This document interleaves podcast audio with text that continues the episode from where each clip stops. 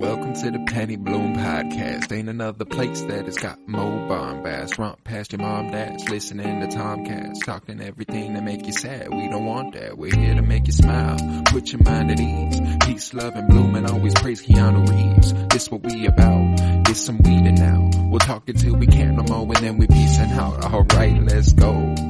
Penny Bloom Podcast. It's the Penny Bloom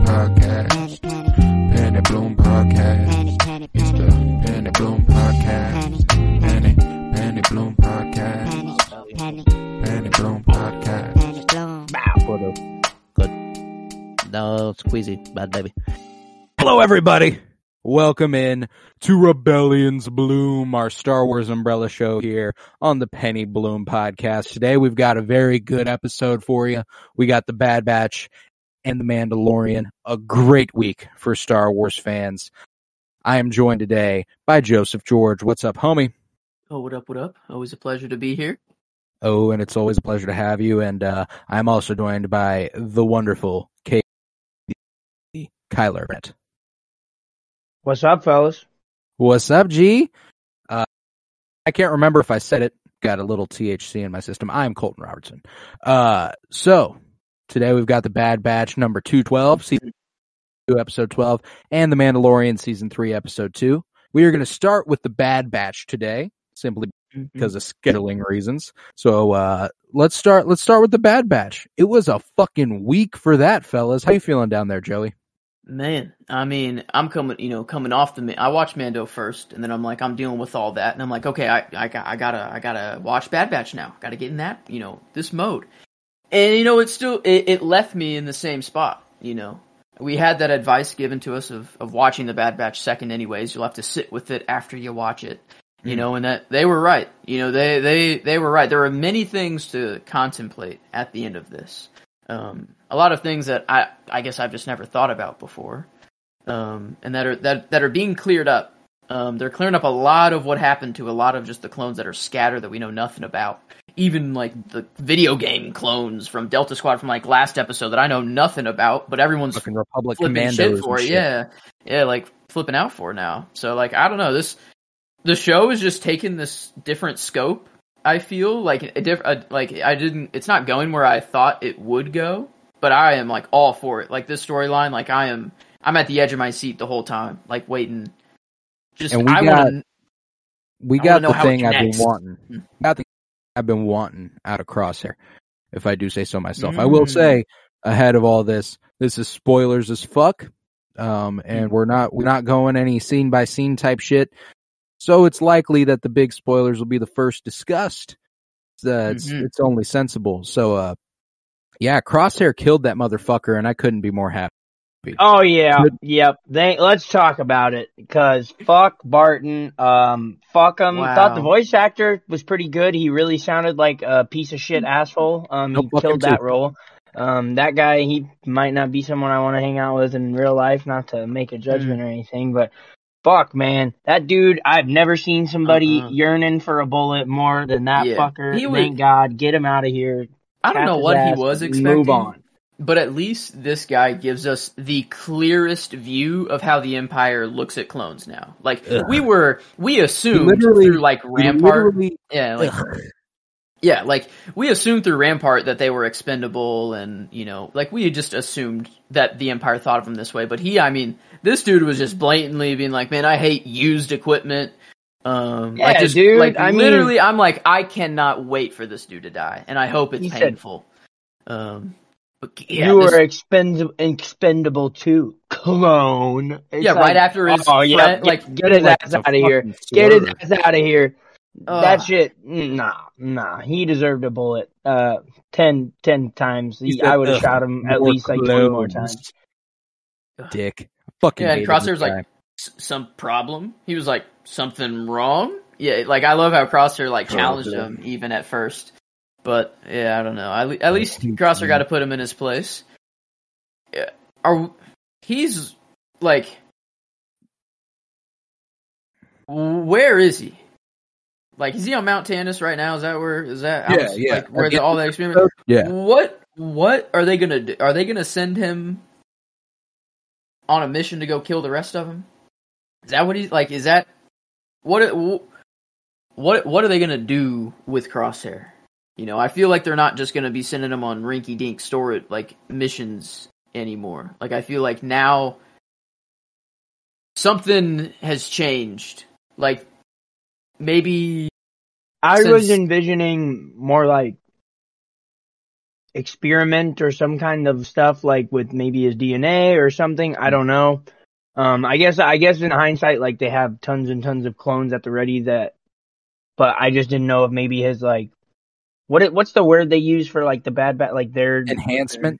yeah. Yeah, yeah, Yeah, maybe something in that okay. regard. I don't know. Oh, like to make just a bunch of crosshairs. Well, I don't know if specifically make a bunch of him. I just didn't know if his DNA had or a help to with something research they might want to try to do. I see. Hmm. Um, I would. Uh, I don't know. I would note that we have a very uniform look for the soldiers at the beginning of Rogue One. The Death Troopers that are all in black with the green like eye line. Hmm. They're very tall. They're very good at what they do. They are called the Death Troopers. And we haven't seen them pop up yet so far in the timeline. So I think it'd be interesting if they are like somehow based from Crosshair. Oh no. Oh man, that that's kind of sad. If No, but my fate. leading, yeah, my leading theory is that he he's he's about to have that serial number filed off, um, and he's he's about to go. But he's he about has- to go. I'm a believer.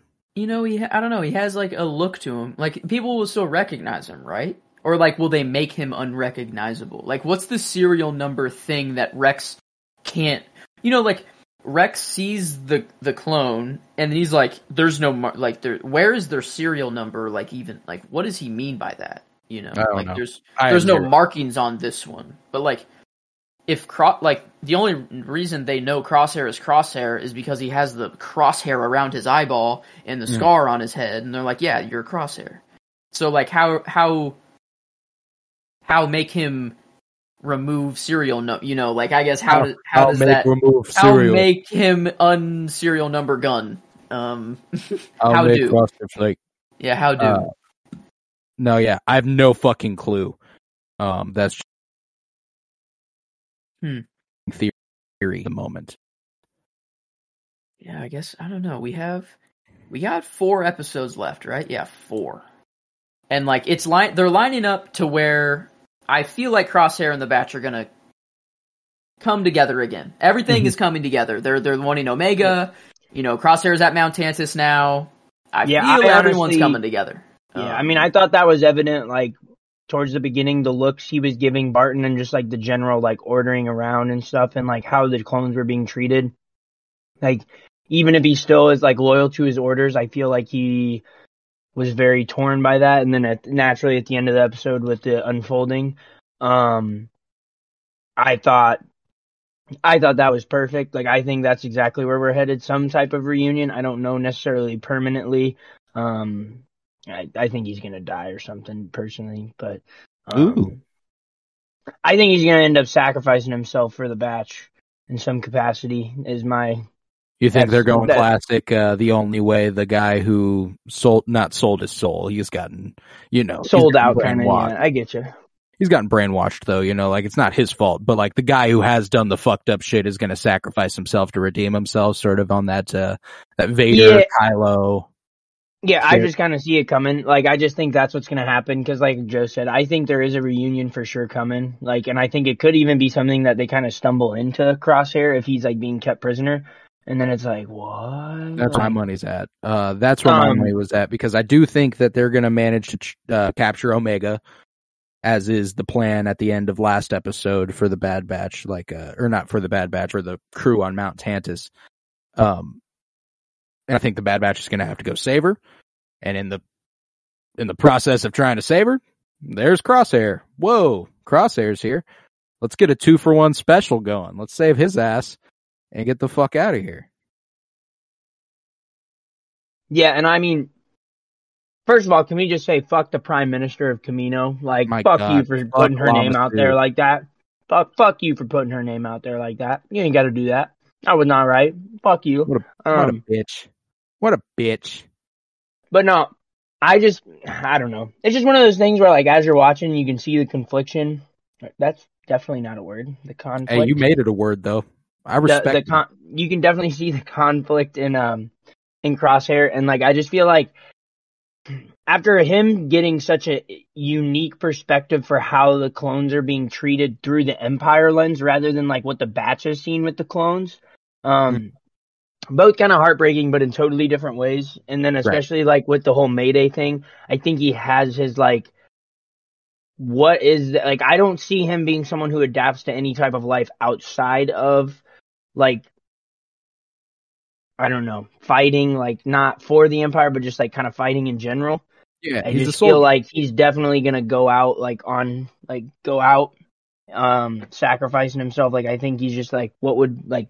I, I think he'd pref- like I think he prefers that almost and like makes the choice like wholeheartedly like No, I'm 100% with you because like I'm of the mind like obviously there are things he'd be able to do outside of this life, but nothing that he would enjoy doing. I mean like yeah for example, like Tech, Hunter, Wrecker, all of them their enhancements have utility beyond the obvious in war. Like uh Crosshair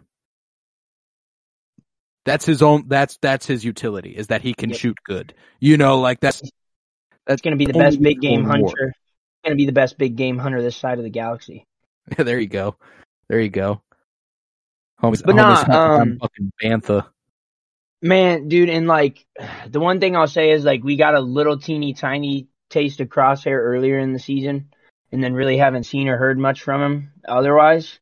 Um, and damn, man, like this episode kind of focusing on him and just like they they invested in his character in this episode, like made up for it all ten tenfold, you know, in my opinion. Like I don't think he had any place really in the throughout the season. Like there wasn't any moment where I was like, Crosshair should be here, or whatever, Right. or whatnot.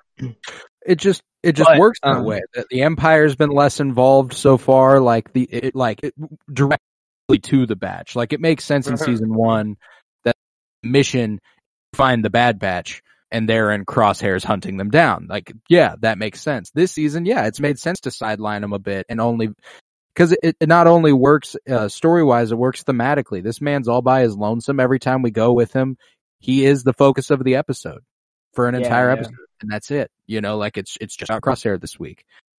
Uh, and you can you can definitely feel the sort of uh mundanity that has kind of overtaken his life. You know, whenever uh even whenever he does fight back against this this bitch, whenever he's like problem, like you can kind of feel like that's like the most excitement he's had in a while is being able to Mhm. being able to question somebody like, oh yeah, uh, you're out of uniform.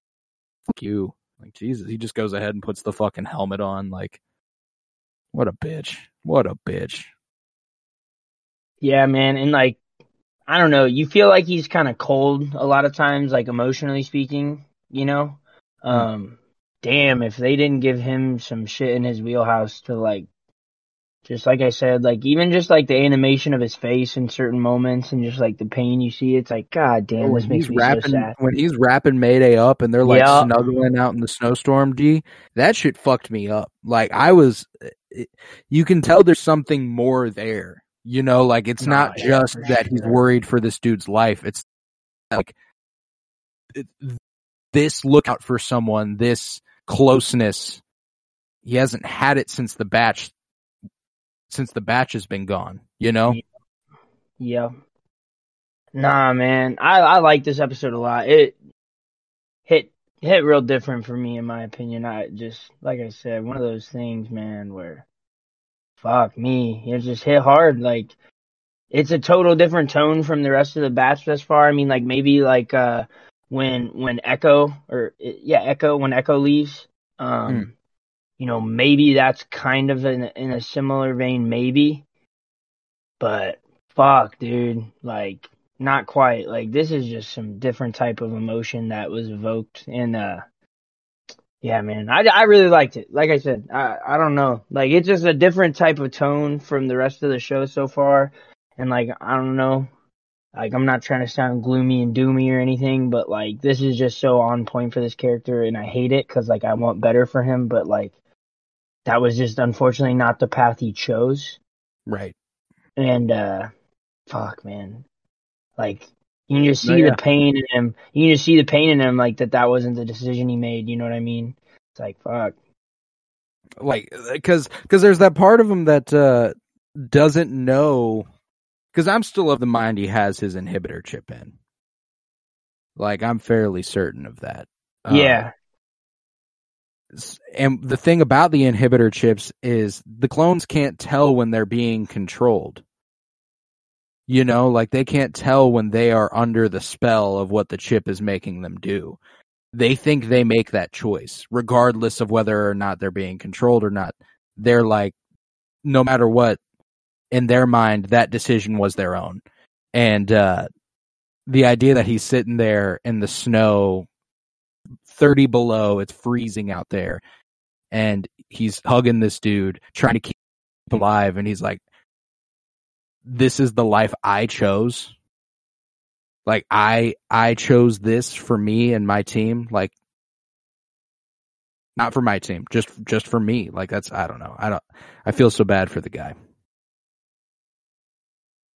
yeah. No, I mean that's exactly it. Like it's just one of those things where like you've seen like Echo now go a separate way, and like you have this feeling that it's working out much much better.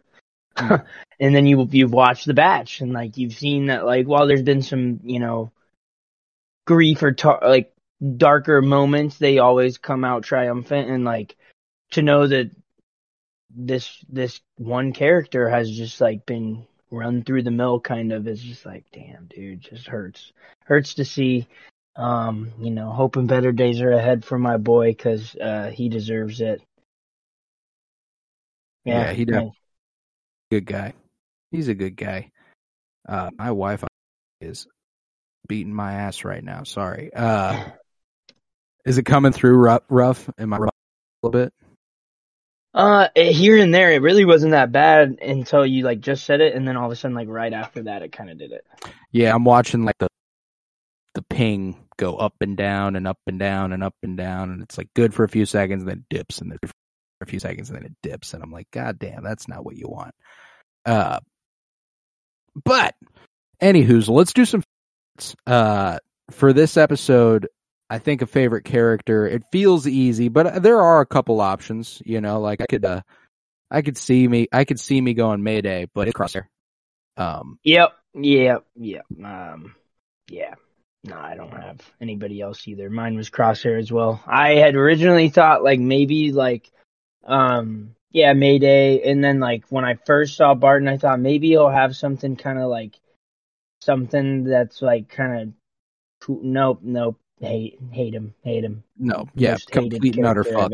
Like because Uh, uh like last week joe went with dr hemlock as his favorite character which i can understand compared to this shit you know what i'm saying like that guy at least he has Uh-huh. something interesting about him this guy was just fucking hateful and goddamn annoying and a piece of shit uh and you get to see our protagonist at least for the episode uh kill his ass and that's fantastic i i absolutely loved it that's my favorite scene of course. Uh, th- that's my favorite scene. It has my favorite line when he says, "You could have saved him." Yeah, Uh, yeah, Yeah. yeah, and I uh, so I kind of like well, typically what I'll do is like kind of like uh, I'll like jot down like the things like my favorites like as they kind of happen, and then like Mhm. oftentimes I find like something happens after that that then takes over, you know, so I kind of like Right. update it. Um, and I had thought for sure the whole like sequence of like Crosshair and Mayday like escaping, getting out of there, like Crosshair like carrying Mayday for so long. I was like, man, like I, it didn't even cross my mind it wouldn't pay off. Um, you know, and then oh fuck, you know that hurt. Like I really just set myself up there, didn't I? Like wow, that that kind of that kind of sucks. it did. No, I'm with you. I'm with you. It's uh, but yeah, yeah, no, that that I think the killing scene, like I've just no, I, there are very few characters who are immediately so unlikable as that one. Um, Toto, um, the Jawas are getting they're after their appearance in uh, Mando this week, they're growing ever so slightly. Um, you know, your uh, your hate for the Jawas is still one of my favorite little fun Star Wars facts about like our our group doing this. Uh, Yeah, man, and like I hate to see him like uh so you know it's a it, they've got a lot of thanking for Peli Motto to do because their role with her is kind of slowly increasing my uh my my my enjoyment of them, but you know Utini, Utini. No, yeah, I, I love me, I love me a Jawa. So, but fuck Toto, fuck Toto till the day I die. yeah no, no that one's uh, still reigning, reigning holding strong. That one's holding No, strong. yeah. If we ever see live action one, I'm I shit you. I'm that stomping on his ass. He I, like I'm pulling up to the filming. I'm finding out like if that shit leaks, Disney, you better watch your fucking back. Uh, it's all He deserves, he deserves a cold place in hell right next to this guy, uh, from the Bad Bad episode. Like, uh, that's that's where that's where Toto belongs. Is right alongside that guy. you know. Yeah, man, not not it. Not it. Not it one not bit. That man's that man sucks. Uh, both Toto and this fucking guy. I can't even remember his name. What was it? Uh, Barton. I didn't. I didn't. I didn't catch Barton. like a first name. Lieutenant. Lieutenant Barton, I guess, or something Yeah, like. Lieutenant Yeah, Barton. You ever you ever commanded a mission, Lieutenant? Yes, what I thought. That see, like that's why I fucked with Mayday. He was like fed up, and he was like, "Yeah, you know, we've been out here for thirty six rotations. About damn time y'all showed up. I mean, shit, we've been we've been chilling out here, dying, and y'all can't y'all can't even pull up. Uh, y'all do, and there's three of us left. What the fuck? Uh, no, I fucked with Mayday. Mayday actually, Dee Baker as Mayday got my performance nod this week. While Crosshair was, I think I, I just went Crosshair heavy in every other category, so I want I wanted to give Mayday some love somehow, and uh, because the character the character design, uh, that was some of the coolest shit a clone's ever looked like ever. That was so Yeah. cold. Who is the one we saw that was kind of? Mm, this was Clone Wars, I think. Last like last ish season, last two seasons. They go to like, fuck, man, it's like a farm, like a farm kind of thing, and they go in there, and there's this real grizzled looking, like bearded clone. Um, I don't remember. It's in the Clone Wars though. A deserter. Is that who it is? Well, I, like I'm trying to Uh, remember, like, because you said on a farm, and that's the closest thing I can think of is uh, cut from uh, uh, because he's in the first season of the Bad Batch also. Um, okay, maybe that's yeah, uh, maybe. They go, they go and visit him and his family. He's married to a Twi'lek and stuff. Is that ringing a bell?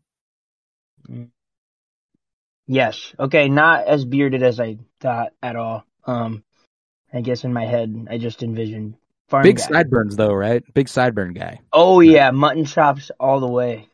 Yeah, yeah. cut's a real one. Love cut. Uh, yeah.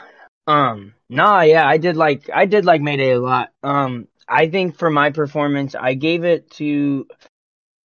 Yeah. I gave it to Crosshair. I gave it to Baker as Crosshair, but like I also did really like the voice actor for Barton. I thought he, per- like I said, he portrayed a piece of shit very well. Um, he really knew how to inflect his voice to sound like a total piece of Woo. shit.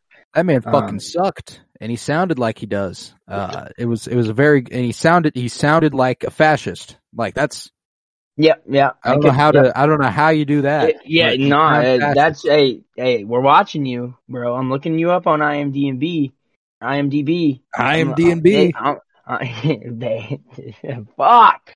Damn, it's, it's a struggle today. But um, nah, dude, he really did sound like a piece of shit. He did a great job of that. So kudos to that guy. I'm watching you. Um, don't don't slip up, motherfucker, because you're you're doing that shit a little too good. Um, Okay, Are we sure it wasn't Lieutenant Nolan? am I really Lieutenant right now? Nolan? Is that ringing? Is that ringing a bell? Yeah, where the fuck am I getting Barton from? God they it, went dude, to a planet called Bot, Bot, like Barton Four or something like that. Like it was like a moon. Maybe called- that's maybe that's that's why. I'm all shocked. Yeah, it's Nolan. Sorry. Oh, God damn good. it! Now I'm even more pissed. Now, see, this is why I get pissed off because there's these characters who are like significant but insignificant at the same time, and I can I can remember things, but I can't remember everything, and then people mm. just probably think I sound like an idiot. No. That's Can't imagine why I would sound like an idiot. Can't imagine why I would sound like that. this guy is uh is he's voiced by Crispin Freeman. His name's Crispin. Uh, which if you're a House of the Dragon viewer, you know that's you know that's kind of funny. Um, because Crispin is a piece of fucking shit. Uh, but no, this guy seems cool. Very, very uh, popular voice actor. Voiced Firefly in the Arkham games, which is dope. Uh, so you automatically have my respect for that. Um, so Crispin Freeman, you're on my watch list, but you seem cool. Yeah, Crispin, that just isn't a good look, man. Like that just sounds like you're gonna. No, dude- I don't know anything about the guy. Yeah, no, no, no. It, it, uh, is it the guy who plays Marty McFly's dad? Isn't his name Crispin too? The actor is it, is that Shit, right? He might be. He might be. I think it is. Yeah, I'm trying to think of right. why I know that. Yeah, I'm gonna look into. Yeah, Crispin Glover. Yeah, Yeah, that's y- dude. The only reason I thought that is because not even because Marty McFly's dad, but I remember that dude in Charlie's Angels being an absolute fucking weirdo piece of shit. And I'm like, okay, yeah, Crispin, that something's off. Something, something can't be right there. Uh, you know, that's two. Hey, once is once is a coincidence, but two Crispins playing some pieces of shit. That has got to be a trend. It has got to be, be a a trend. trend. There's Gotta be be a third one out there. That's Yeah, breaking. three, three is what makes fact. Yeah, you know, exactly. like, exactly. Two's a coincidence. Three, that's th- there's too many. There's too many at that Yep. point. Nope. Nope. At that point, it's just uh, it's, a, it's not even a theory anymore. It's confirmed. bigger, if, you you, know, if you go from a couple to a few, you're fucked. yeah, that's a red red red flag, big time. Um, Red flag. No, but Crispin Freeman did a really good job in this episode. Voicing no, he Lieutenant did. No, yeah, it like that cold hearted like voice. Like we talk about cross. I talk about Crosshair being like so cold, like voice sounding and stuff. You know, just because. But that's like almost a raspy, like kind of like I don't know. This is different. Like this is its own unique type It's of like. posh. It's like it's holier than thou. It like makes you think Yeah. that like Yeah, he- exactly. He's pontificating every single fucking word. You know what I'm saying? It's very easy to just hear it and be like, God, dude, I just want to punch the fuck out of you. He's got a very punchable voice. Yep, yep, correct. And that was face, that was the mission. That was definitely the mission for this character, and mission accomplished. Great job, Crispin. I'm watching you again. Don't forget it. Um, no, I love I loved when Crosshair dropped his ass. That was uh that was easily the highlight. You know, I remember thinking just like, oh please fucking shoot this guy. Please Yeah. fucking shoot this guy. And then he shot that guy and I like it was like three AM. I audibly went like, fuck yes. You know, like I, I was like fucking finally. Uh seeing and there's also this point earlier in the episode where I feel like they're heavily alluding to the fact that he still has his inhibitor chip in whenever he's looking through the scope and the giant flash happens and it it blinds him for a second and then he hears like a ringing. Like that's that that's the inhibitor chip fucking up you know? Like something something shook loose in that moment if you will. Uh and i really I, Well- like i thought i thought that was what was happening there. Yeah, I thought there was a maybe I, I just watched this, so this is pretty bad. But I just felt like there's times where he's kind of like reaching around or something, like he's almost feeling around, like he's conscious it's there and stuff. Um, but yeah, I don't know. I mean, I like what you said too. I think it's probably like I'm kind of in the camp with you that it's probably still there. I just don't. I mean, like I we know that we haven't ever seen that he's taken it out, and I can't imagine the Empire is going to take it out. They want a No. violent, malicious, whatever, whatever. So yeah my um, biggest worry is that they go full winter soldier on my man and they just Mm. they control him, you know, they, they, they hypnotize him or some shit. Uh, cause, you know, she said like that chick at the end, she's like, the doctor is about to see you. Hey man, if, if you, if you in a lab and a doc, ain't and nothing good about goes, to happen. the ain't nothing good doctor about is to about to, to see you. I'm going, you know what? Just kill me now. Stab me, please. You know, uh, I don't need to see the doctor. Uh, especially when that doctor's name is Dr. Hemlock. What? Nope. That man's scary. I know he's scary. He sounds scary. Uh, what's he gonna do to me? I don't trust it. I don't, I Did don't, you fuck, have a I don't fuck with Dr. Hemlock. no? Very, they hey, kid show. That's a very kid show villain esque sounding name. Um, Yeah, right, right. No, no mixing that shit up. Did you give your line already? Uh, yeah, I went with uh, I went with you could have saved him, and it was more because of the delivery, uh, than Yeah. anything. It was just like it, it felt so nice to see Crosshair show empathy because like we just don't see that a lot out of him, and uh, to see him be like my like this was so senseless. There was there was no reason, and the fact that they were transporting something that literally could have helped them, like that's it's disturbing, you know. And I, I just I every everything builds up into that moment when he goes, "You could have helped him," and then he shoots him and he kills him. That's the that's the best. Um, I put down at one point. I thought totally misread the what this episode was going to end up being like. Um, but at one point I had wrote down the line when Crosshair's standing on the mine, and then Mayday's like, "This mine is different than ones I've seen before." That was him. But I'm sure it's the same. But I'm Yeah, sure it's right. the same. That shit They was all that. the same. Yeah, it made me laugh so hard. I was like, man, that's funny. I was like, you're really trusting your life with this dude right now. I was like, that's awesome. Um, but no, I think my favorite line, and this kind of goes back to um how I thought that uh I thought that uh shit. I'm still on the Barton train. It's not Barton, but um uh Bubble. fuck. What did we just what did we just say his name was, Colton? God damn it. Why am I blanking already again? Um oh Uh, it was Nolan, Nolan, Yeah. Nolan. Yeah, yeah, yeah, yeah. He has a line right there towards the end, right? Like before or after, something like that. Um, before yours, where he says, he is expendable, as are you. And, um, dude, this sucks because nobody can actually see what's going on. I know right nobody now, can see what's awesome. happening, and it makes it very funny. Uh, no, I have a little Babu Frick doll that I was acting like was speaking on the microphone for everybody at home. Bodo, Um, Babu Frick. Yeah, no, Nolan says that line of he's expendable as are you, and you can just see that like this is clearly like kind of a breaking slash turning point for Crosshair. And I Mm. just thought that was a really powerful delivered line. That's definitely like the impact it's gonna have on Crosshair, I think. Um and just like what it means to kind of like Joe said, like you get the full picture of how the Empire views the clones at this point. Um, and not even really just clones, probably their new troopers too. Um, kind of fucked. So why would you ever do that? I don't know, but No, I don't get it. um, Yeah, so that was my favorite line. Um, and No, I love that. That's a, that's a great choice, and it really was an impact. Like that was that was the moment really where I was shoot this motherfucker, like kill Yep, his yep, ass Yep. right here, right now, please. Uh, Joe, we haven't gotten any of your favorites. You've been awfully silent for a while. Uh, Yeah. we're, we're uh, let's let's do some of your favorite your favorites. You got favorite character, performance, scene, and line. Oh yeah. Oh yeah, I do. Where do you want me to start? I can Do it start. in order, buddy. Do favorite character, performance, scene, and then line. Well, the character, I figure it was pretty, I don't know, pretty easy here. It's Crosshair for Hmm. the just the development he sees and and him actually thinking for him. I don't know. It's very interesting to see where he's going to go after this, especially. Um, I think, but but seeing this journey finally happen to him was awesome, and I think this. I mean, this it's what the the episode was about.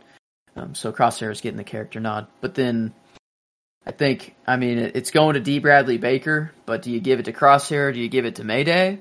And I chose Mayday because he's more of a human and he actually has to give emotion and and he's explaining all the past of what he's been, you know, there for a year and and you know, ac- actual emotion and I don't know. He actually did a really good job as Mayday, so I feel um that that's that's fair there for the performance. Um and then my scene, I mean, whenever it's like I think the decision that Crosshair wouldn't have normally made that he made here is that he didn't leave Mayday behind after the avalanche. And like on the rock, whenever Mayday's like, I'm not gonna make it, just leave me.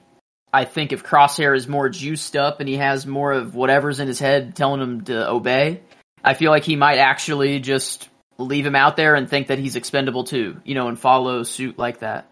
But this was a decision that he made on his own, and that's my scene. Is like the avalanche. You know, it's kind of. I guess it kind of starts with um, them figuring out that it's all gear, just in the boxes and stuff like that. Um, but then the avalanche comes, and then Crosshair doesn't leave him behind. You know, he takes him, and then they they slowly make their way back to camp. Um, and that was my scene. Um, I love that. That's a great choice too. But then my line actually comes out of that scene, and it is whenever Mayday realizes it's just gear in the boxes, and he says, um, "After all the clones have done, after all we've sacrificed, we're good soldiers. We followed orders, and for what? It's like they're mm-hmm. they're repeating like God damn, it was a good. It was a good line, you know, episode, like- man. like I don't know Crosshair. You know that's that's Crosshair's line. He always says, you know, good soldiers Good follow. you know, it's it's the line they say whenever they're yeah they're following orders, whatever. And and you see it you see it said by someone who like isn't saying it because of their inhibitor chip. You know, they're just saying it because that's just what their life has been. And like it's it's so sad seeing it on like the inverse, the other side. Um, but man, I I don't know. I really thought for a second that Crosshair was gonna find like a new group, and like Mayday was gonna be like his new family. You know, like um sort of thing. Like they get each other. Like I I even went as far as being like I don't know. Maybe there's like a like a relationship out of this eventually. Like they got each other. You know, and this it felt like this was an equal to Crosshair sort of thing. Um. Like I was like I was thinking I'm like oh man does Crosshair finally find a new home you know maybe he doesn't go back to the batch maybe I don't know maybe he actually this is his new place and this this is where he's supposed to be and then no no he's uh he's No, dead. Mayday died. He's gonna kill another guy. It's just uh, nothing. Nothing good happens in Crosshair's life, don't you know? Uh, nothing good. But uh, now those those were all great fucking choices. Me and you did align with the uh, Mayday performance. That's uh, Uh, that's one yeah. that I had to, I had to go with as well. It's something about the classic clone voice, man. You know, uh, Mm. I'm a sucker for it, and it was da- it was damn good. Uh, but yeah, man, uh, all all great choices, and Crosshair was the obvious, the obvious character nod uh, this week. It's just I don't know, I don't know how you go any other way with it. Um, but man, it was a banger. It was easily one of the best episodes of the Bad Batch so far. Um, you know, I like the uh, I like the imperial like dealing with the dark, gritty imperial stuff. Um, but there's this thing like whenever one of these episodes comes out of the Bad Batch, everyone's like, "Wow, that was one of the greatest episodes of Star Wars animation ever." And I can't I'm, like I'm never going to knock anyone for feeling that way. Um, but me, I'm a sucker for that fun filler, quote unquote, filler shit that the Bad Batch likes to talk about. Uh, Bad Batch fans like to talk about, like, oh, this this week was so useless. Man, it was fun as fuck. What do you want? I don't know. I love it. Oh, I think I don't know if you guys talked about it while I was gone, but Crosshair could be used as like a like double agent sort of thing. Like go back as if you're going back to join them, but then once you gain their trust, take Omega and bring her back to us. Um, and that's how That's they good theory. back. Because how the hell were they going to go for Omega before? They don't even know where the hell they are. You know, they just know that Omega is important, but now that they have Crosshair, if Crosshair can be like, hey, I'm going to ping, they're waiting for me to turn my transpond. Does he still have, I don't know. Like, does, can he know. contact them? Is that a thing?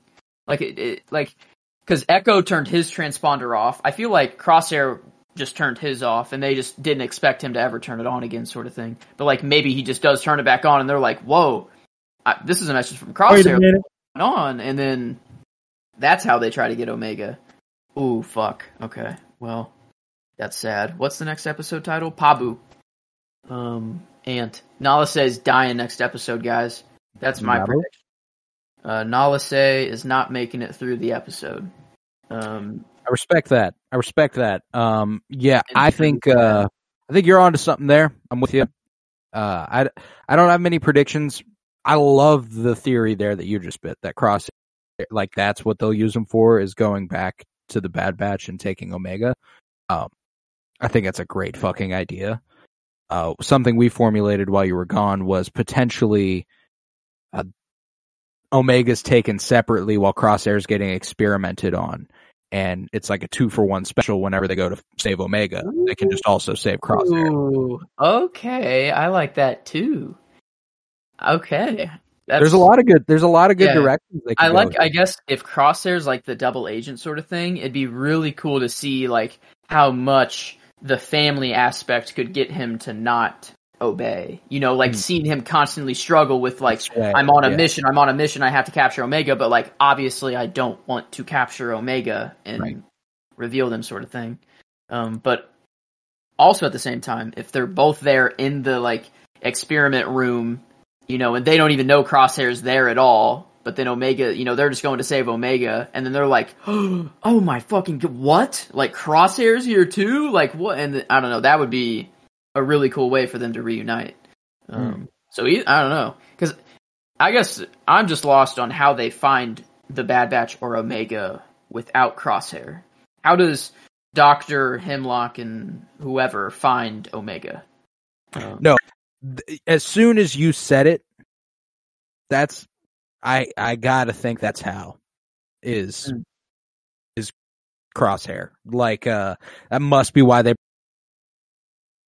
just that must do their choices there like it just makes the most sense for my money Okay.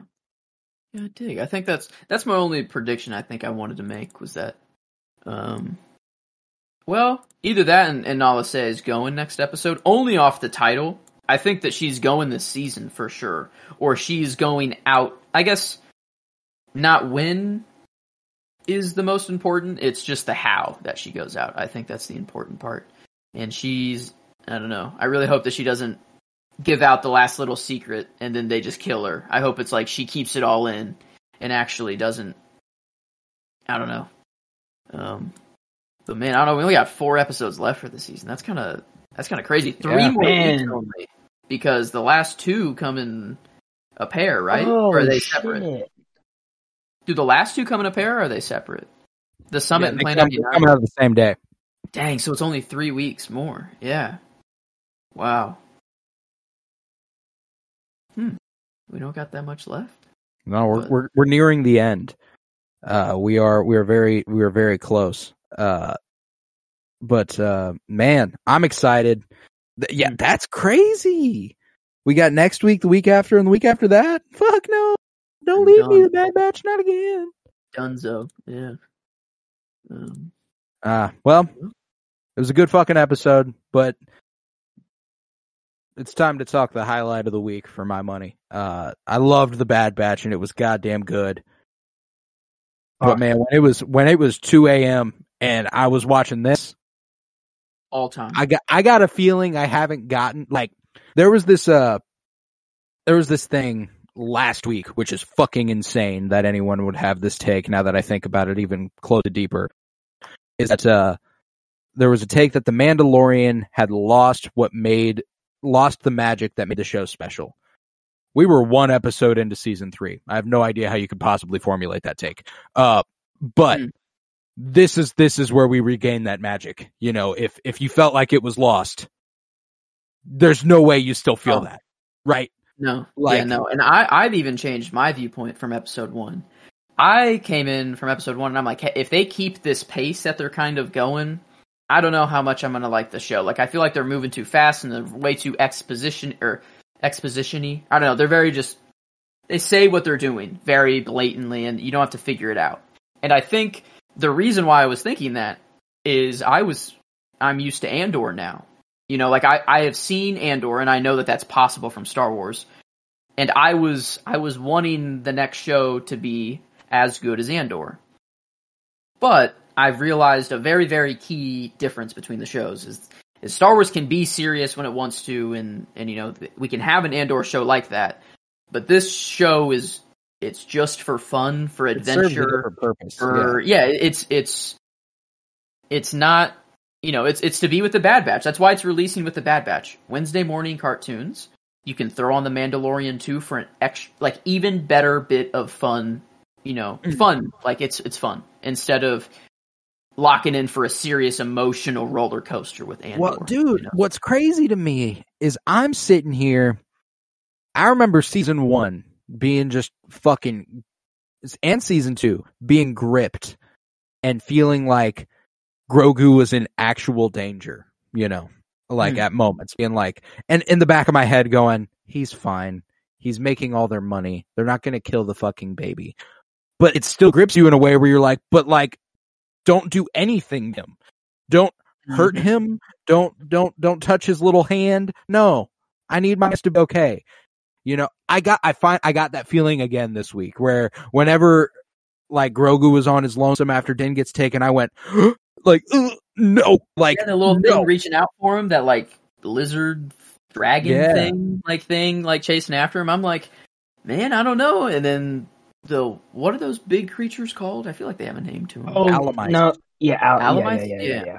like he kind of surprised himself there with the Alamite thing. You know, I think like after he he did, he kind of his reaction is is kind of like, oh shit, I I just I actually did that sort of thing. I'm So, like that. Um, yeah, no, like he he felt very much in danger. Like he was scared himself. Um, and I think whenever you see the fear on Grogu, like you're scared, especially whenever there's no one else around him. So like, Mm. it, obviously we know he's safe and and he's not going to die, but he could be captured or he could be, you know, sp- anytime apart from Din or a character that we don't know is bad. That's what we don't want. And Grogu's not going to die, but if he's apart from a character that we know, then that's bad. Right. Um, so that's the metric that we have to kind of measure there. But um, No, no, dude. yeah, this it's back. Mando is back, back. Mando's now. back and fucking banging. Like after last week where I said something like uh it's still rated like a nine out of ten on enjoyment or eight seven five or something. Mhm. And I said that's one of my least favorite episodes of The Mandalorian. It's like that shows that shows you just how fucking incredible the show has been, how much I've loved it.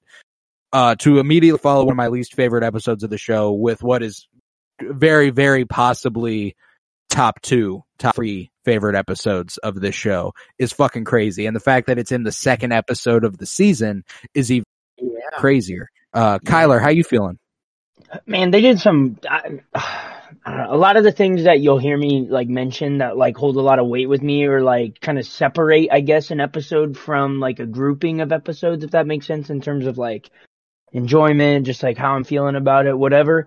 Um, damn man, like all those little things that I think separated for me in a way, uh, they were present in this one. Like there were moments where the score I felt like really, really, really shined Mhm. through, and I've mentioned that in just about probably any episode.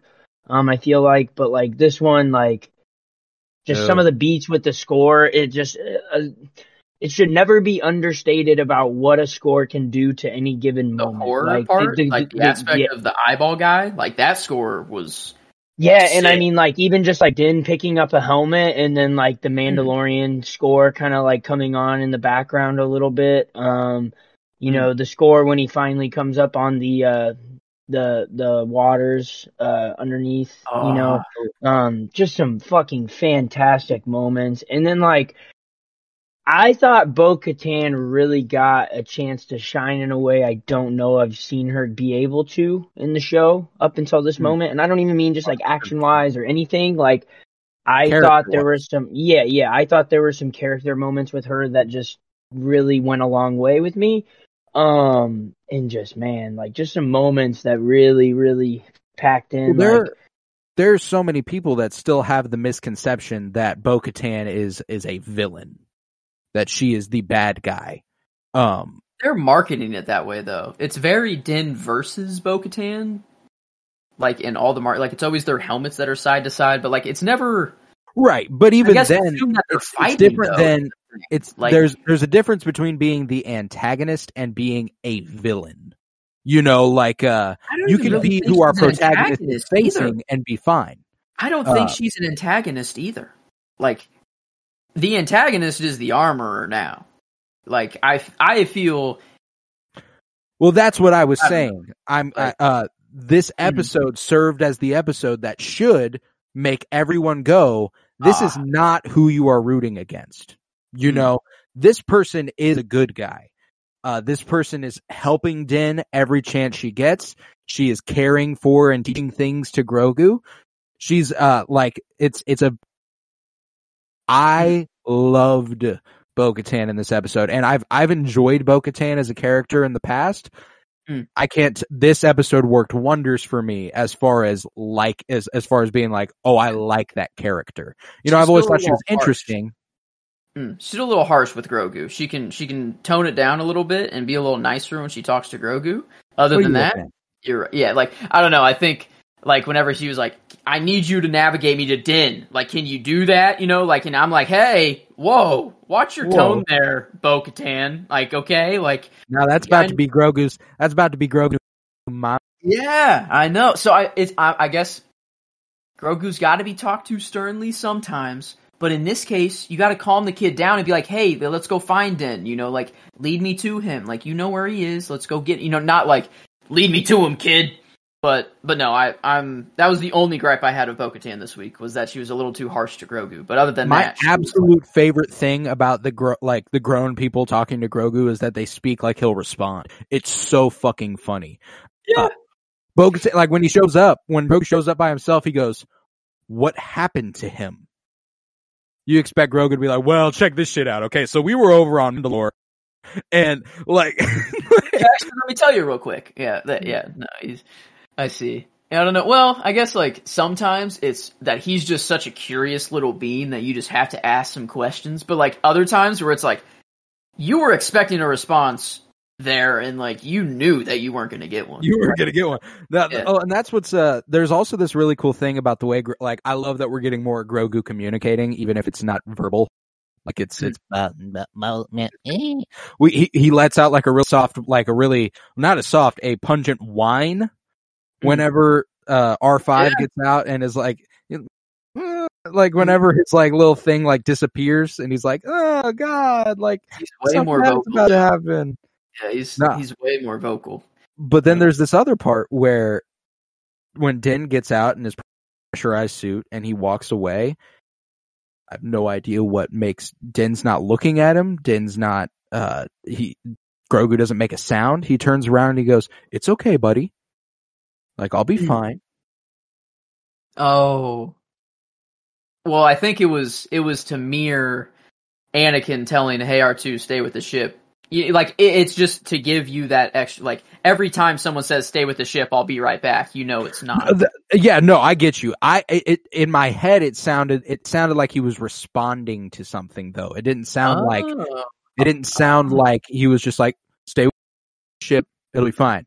It Okay. sounded like he was, it sounded like he was going, it's okay. Like, I'll be I- alright. Like, Okay, I did feel want something. to ask if there is something going on mentally. Like it kind of feels at some points that Din it's either that he just he's been with him long enough that he can read him very well and read his emotions and you know like and he's just assuming what Grogu is meaning. But there were some times in the episode where like they were kind of having a conversation. Like, yeah, there's, there's this important line that Ahsoka says about the way Grogu communicates in, uh, chapter 13, the Jedi, Mm. where she says, like, Din goes, is he talking? And she goes, no, not really. Um, we can feel each other's thoughts. Uh And we, we were just discussing how effectively Grogu might be able to do something like that. Um, I could see him being able to project feelings, not like, I don't think Din will be able to pick up like full sentences out of what he's Yeah. saying or full stories. But- Grogu being like, I'm fucking frightened. I feel Mm-hmm. like he's, he's powerful enough to project that and Din able to feel it. You know what I'm saying? Okay. Yeah. No, I get that. No, because they they were definitely communicating. At least Ordin is just very very good at picking up, and he just knows Grogu by now. But Hey, I swear, Grogu said, "I have a bad love it. feeling about this." Grogu said, "I have a bad feeling about this" in this episode, and it's right. But like, whenever uh, Bo-Katan is like, "Actually, you know what? I'll take you to the living waters uh, to Din." she's like, "You know what? Actually, yeah, I'll take you. You'll never make it on your own." It focuses on Grogu, and he yeah he kind of speaks a little bit and i swear it's i mean it's all around you know. I have a bad it's it's said everywhere you know. And Right. i like i could have sworn like i watched the first time and i'm i like i guess i had the thought in my head of like oh i got a bad feeling. Like i had that thought in my head myself. And then grow it focuses on grogu and then he kind of babbles and i'm like okay wait a minute. I don't know. Is that intentional that like I don't, um but i think i even marked the I, I thought I marked the time down. Because I was gonna maybe choose it for my quote for the episode. Um, if we could agree that he did say, "I got a bad feeling about this," or I guess I could just go with the the baba about whatever you know whatever he He says, Yeah, no, I uh if you want to do that, go for it. I just absolutely did not hear that. Um that's very funny. I mean, That no, no, like it sounded nothing like I have a bad feeling. It was just his his little language and his little baboops and Oh, whatever. that's, that's what you but feel like he would but, be like, saying. That's what he's saying in the situation. So like I the get it. line Okay, itself I dig is that. just babu bop bop whatever. But Bop, I swear, like there's nothing else that he could be saying right there. Is, um, I don't know. I, I gotta I gotta try to find it.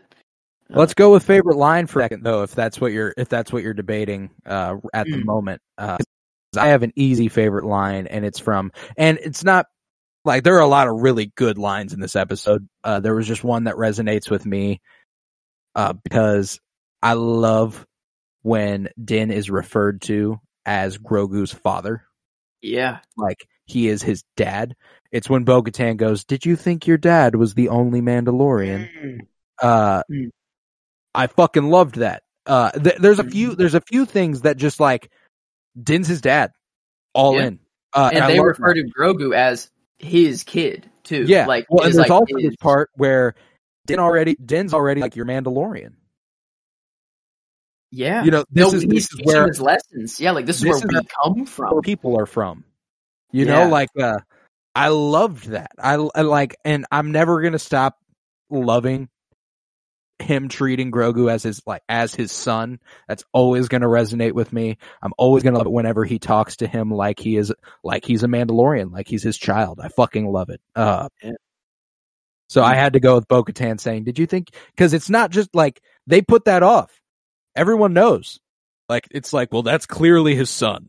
You know? Yeah. Uh No, it- I mean, and I didn't know like. I guess I didn't really focus in on like that he's trained like he's a Mandalorian youngling at this point. Like like it is just as if he's a Jedi youngling right now. He's being trained in the ways of yeah. the Mandalore like right now. And like whenever he's sitting in the cockpit like teaching him his lessons like I, I start to realize that I'm like, yeah, like he's wearing that chainmail Beskar like like every and I didn't like I I don't know, it's just not hitting me quite quite yet. But like it, this episode it, it was it was like, yeah, no, he is being trained right now, and and it was awesome to see like the stuff that he's learned from Luke already coming in hand like so handy. Like um the eyeball creature. uh, Can we give him a name so we can refer to him as something? Um, because it, I don't know what to call. Like, what do we want to call this fucker? Shithead. I was gonna say I was gonna say David. Um, shithead. Shithead or David? Well, I guess either or. So Shithead David sends a little electric fire thing towards Grogu, and he has to flip off of the rock to land in hmm. his little lander thing, and it's just like, you know, that's like the the main thing he learned from Luke. You know, just jumping around Yeah. with the little Yeah. blast, you know, blaster thing shooting him. It's like it's jumping cool. out to like, dude, I loved when he jumped out to greet Peli. That was so Oh. fucking. Where's my guy? She, where's my guy? And he pops out. He goes, Boom. Yeah, and then flies. Yeah, dude, dude can leap. Um, Where'd you learn to leap like a lerman? I Mhm. fucking love Peli Motto. Give me Peli Motto and everything. I don't give a fuck. Uh, we also get a quick little mention of Boba Fett, interestingly Mhm. enough, giving us an indicator that at this point, Boba Fett is still on Tatooine or at least operating out of Tatooine.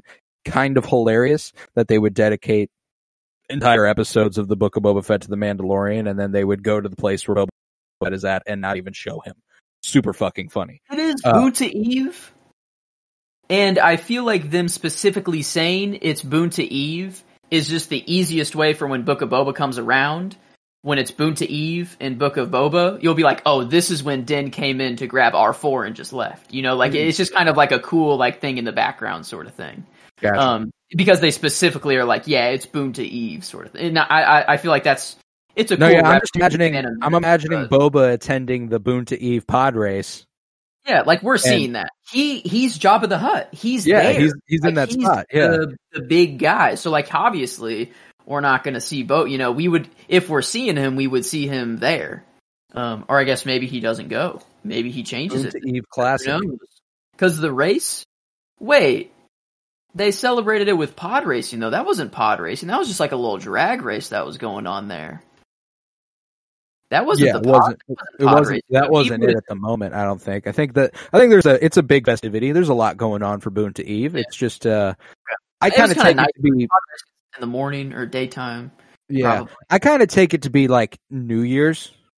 Hmm. Kind of how I take Boone to the way they celebrate it. Oh, yeah. is like uh because we don't celebrate we i know that people celebrate christmas eve but what they're celebrating is christmas you know like Yeah. boon like they're saying it's boon to eve and we've only ever heard boon to eve not boon today you know like uh it's not today's boonta True. woo let's have a good time today guys it's boonta everybody getting the boonta spirit nah it's boonta eve baby and what do we celebrate? We celebrate New Year's Eve. We don't celebrate New Year's. Fuck New Year's. We're celebrating the day before the new year because that's when we get fucked up. And I know that's what Tatooineans be up to on Boonta Eve.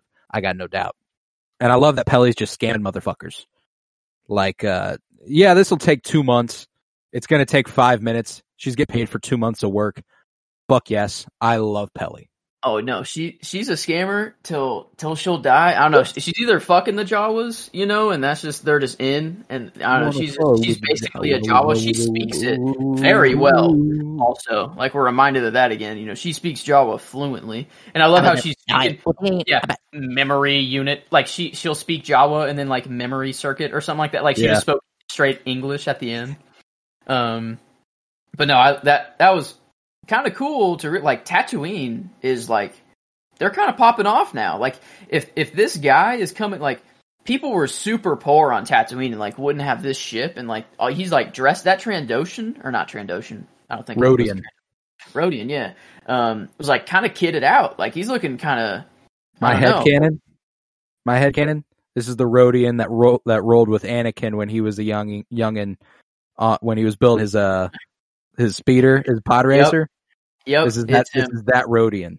Yep, yep. I can't. I I fully agree. There's no. Uh, I don't know. They're they're obviously putting in a lot of references from the prequels and everything. Like with R five being Mando's droid now. Like just straight up, yeah, that dude never left Tatooine. He's just been there the whole time. Now Peli gave him to Mando, and now he's gonna go on their adventure. You know, I guess I guess still passionately, still passionately believe that Din was made for a BD unit, like BD, like BD one. Like feels like he would, like, feels like he would roll with one of those so fucking easy. Uh, and Grogu could have a little buddy. They're like the use same zip size. line aspect too. Like y- y- it could be, he's useful. You know, BD one is like he's so use or not BD one is that is BD droids. Hmm. Um, they're just they're so useful and so cute. And and Grogu could just like sit on top of it'd be so cute them together. Like, but R5, I am so excited for R5 because I want to know if they're going to treat him like R2 and have him see all of the super important events that R2 because R2 sees everything that happens. Like everything that you think is important, R2 pretty much sees it. Um, and R5 was sitting in the background for a lot of big things. Um, Mm. and you know, and I, I really, I don't know. I mean, I had him as maybe a favorite character, but it's just for my excitement to start watching him mainly. Um, but but that's the thing. They're setting him up for him to watch everything because they even they literally show him bolt into the ship after Bo-Katan lands and then watch Grogu and Bo-Katan on like the screen. hmm And I wanted to ask you guys if like is that just a camera on the ship that he just like sees him leave or like is that like their way of saying like he just can see wherever they go, you know, sort of thing. No, yeah, I had the same. I had the same thought. I was like, uh, so this guy's gonna watch them walk as far as he can see them walk away, and then that's it. Um, no, Yeah. yeah, I have no idea how that the mechanics of it. Uh, my my favorite idea that they didn't portray it as, but I would have liked, is if Grogu's little fucking thing has a little camera in it, so that if anything, he can he can like if Din Yeah. needs to separate from Grogu for whatever fucking reason. I know he wouldn't want to, but if like something happened, like at least he can see where Grogu's prim is. You know, like that's kind of how I. uh I think it'd be cool if he had a little camera in it. The little light that he has on the front though, how cute was it that Din turned on his light and then Grogu like seconds later like t- got it, you know, got Well, and then there's- there's that part later whenever Bo-Katan's like, "I know you're afraid," like, and that's one of the times when I was like, "See, Bo-Katan's got this shit. She's pretty cool." Uh, she's like, "I know you're frightened, but I Mm. need you to take me to Din. Uh, and the way that on he, the uh, ship, yeah, on the ship, she was all good. And like, why didn't she do that down in the caves whenever it was actually scary and with the actual monsters? You know, like you did it up in the ship when it was easy. But come on, Bo-Katan, you got to calm the kid down in the cave. Like, I don't know. well, that's what I'm talking about. They're in the cave and he, it, Grogu like stops in his tracks and, and Bo-Katan's, go, Bo-Katan goes, I know you're frightened. Wait, We- really? Yeah. Uh, and then he flicks on his little, he flicks on his little light switch and he's like, let's do it. And Bo-Katan's like, okay.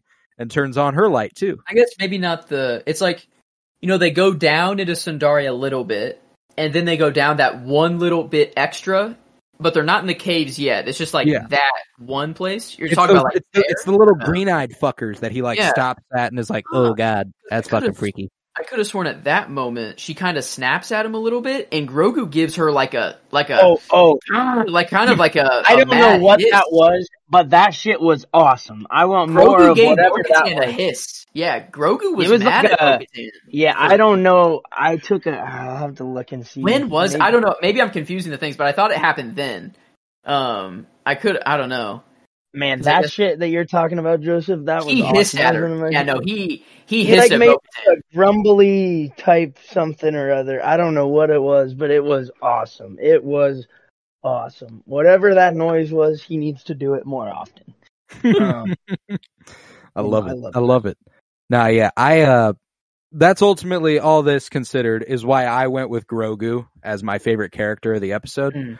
Cause Yeah. not not only does he get a lot of really fucking adorable cute moments, they show his capability already. You know, like this kid travels to a different planet, picks someone up, and then he goes back and leads her to leads her to his dad. Like, fuck Mm. yeah, this kid's got it on lock. He's a good he's he's a he's a good Mm. little handyman down there. Okay, so I found the clip, and we're like we're both kind of right, but we're just me. We're taking it opposite directions.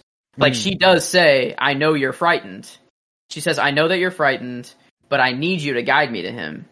And then Grogu just goes, like he, like he, he growls. Like I mean, it says sputters in the the closed captioning, but he like, I mean, he, he looks mad.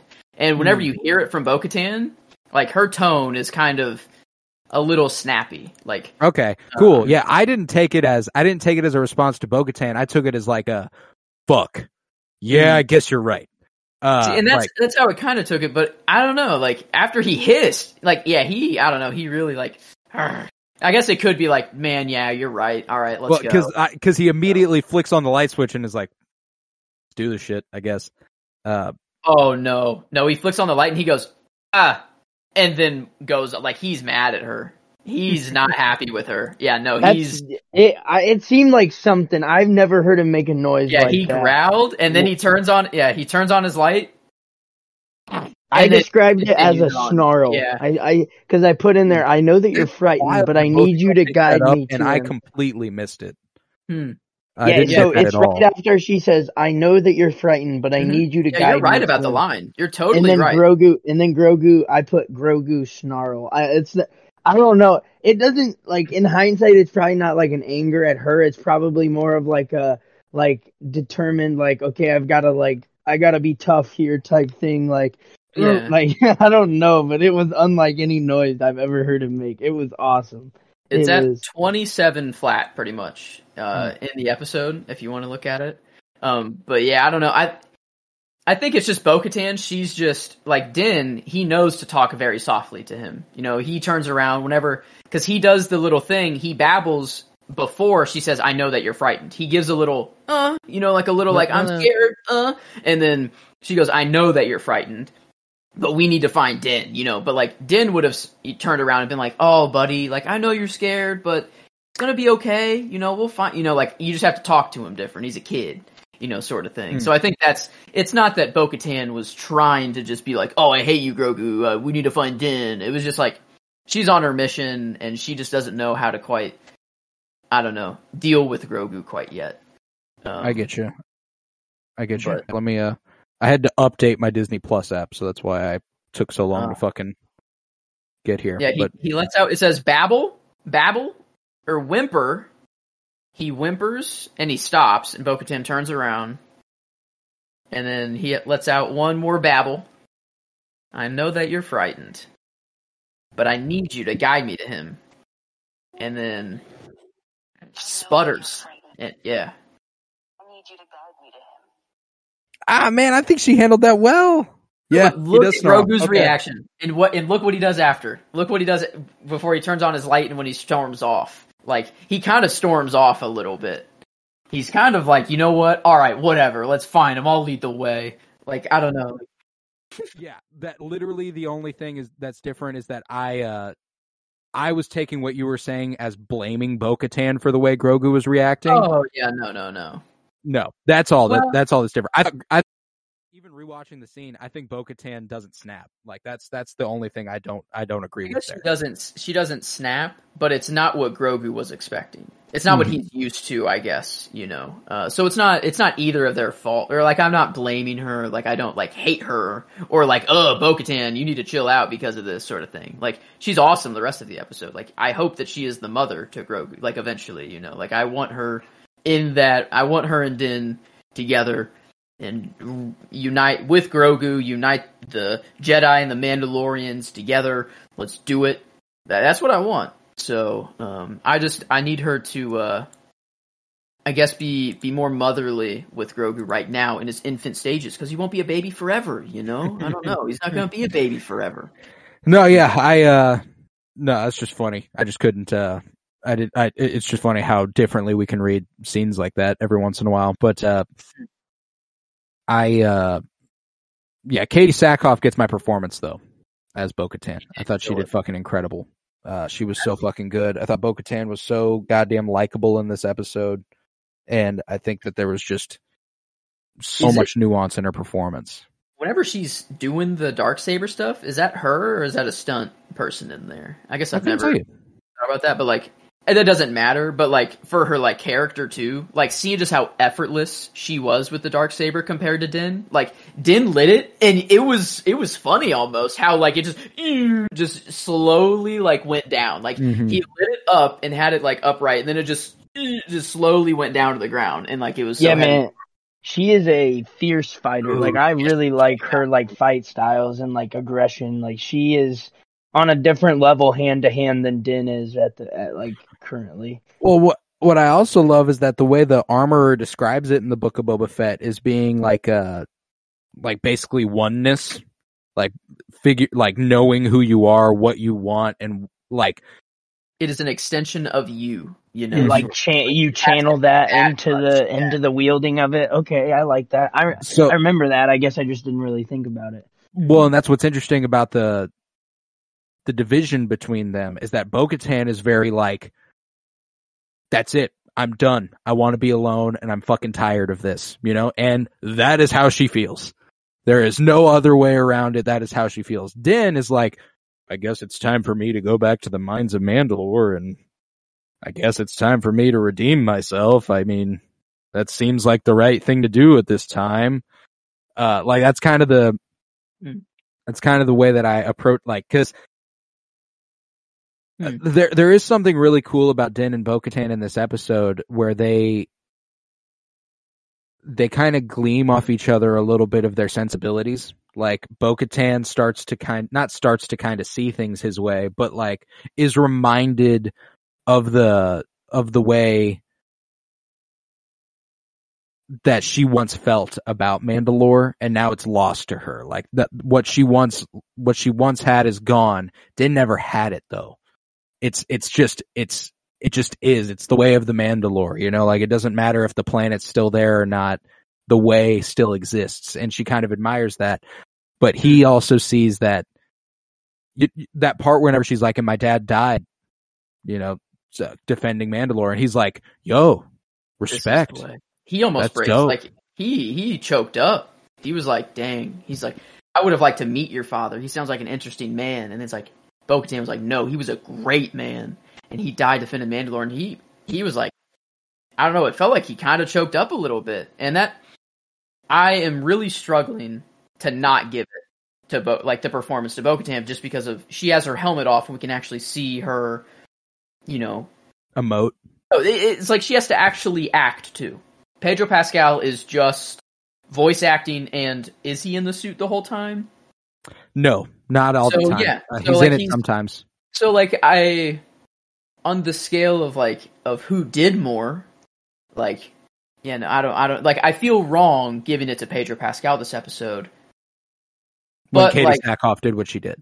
yeah, exactly. That that's like kind of where I am. But Din is like he is our narrator.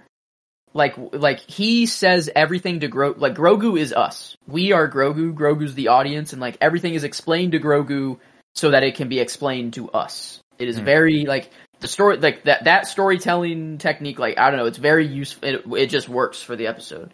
Sometimes it can just sound like kind of they're just saying what is happening like very blatantly. Mm. I I don't know. I really like it. Like I feel like Pedro Pascal balances it well enough to where it doesn't sound like just pure narration. But that's no, what it sounds like, it sounds like he's doing. teaching, Yeah. and I, I like, and the same thing goes for Bo-Katan at a couple points. Whenever she's like, "It wasn't always like this," you know, like, uh, Mm, and then yeah. there's one like there's just one just so extremely exposition-y line whenever she's like, "I want to make sure you get the full tour." Uh, yeah. let Yeah, me read this entire plaque to you. Um, It's like Which I, I- I get, and you have to do it for the understanding of a general audience. But it was just very funny. I don't know. It does also show that she's very mocking of it right now, though, and I think it's going to be very different next episode. Like she was mocking it seconds before she saw a myth. You know, she was mocking the idea of a mythosaur being in there. She sees hmm. the mythosaur down there. She's going to be like, maybe I read this plaque with a little more sincerity this time. You know, maybe hmm. actually I read into this a little more. So like, and that the I, I talked to Colton about this, maybe a little hidden imagery in the episode that I, I found just through screenshotting multiple things of the episode. And whenever they're in the caves, um, and they have their little headlamps and, and whatever, um, Bo Katan, since she doesn't have her helmet on, uh, she doesn't have like a headlamp. She has this kind of little ball that she floats into the air and Mhm. follows her around. Um, and it's it's her light ball. Um, but when they're all together, Grogu has his on his little thing, Din has his on his helmet, and Bo Katan has hers up in the air and her thing. And every time they're walking together, every time you see their lights on screen, it is it's in a diagonal line. Like straight they are all lining up. It is Grogu at the bottom, and then it goes to Mando, and then it goes to Bo- like Bo Katan's up and further. Hmm. And it happens like for the the entire time that she turns that they they enter the big entrance, like the the actual entrance of the caves, and from that moment till they get down to the waters, like it they line up perfectly every time. And I have I don't know if you can see this in my little monitor, but like you see like the three white just they're Mhm. lining up perfectly in a line, and they do it every single time they walk into the the living waters. They're lined up perfectly again, and even whenever Din's walking into the waters himself, they're lined up that way. And you know, I'm trying to think like why, like you know, it's cool that I guess they're lining up. I'm like, is there something you know meaningful to this? And the second that like Bo-Katan, it's seen like her light isn't seen whenever Din is entering the living waters, and I think like their lights are representing like their spark or like their belief, their faith sort of hmm. thing. And Din and Grogu, their lights are on, shining bright, right on, right next to their head. Bo-Katan's is distant, far away from her, off screen right now even. Yeah, right. And, and then the second she goes into the water, her light turns on.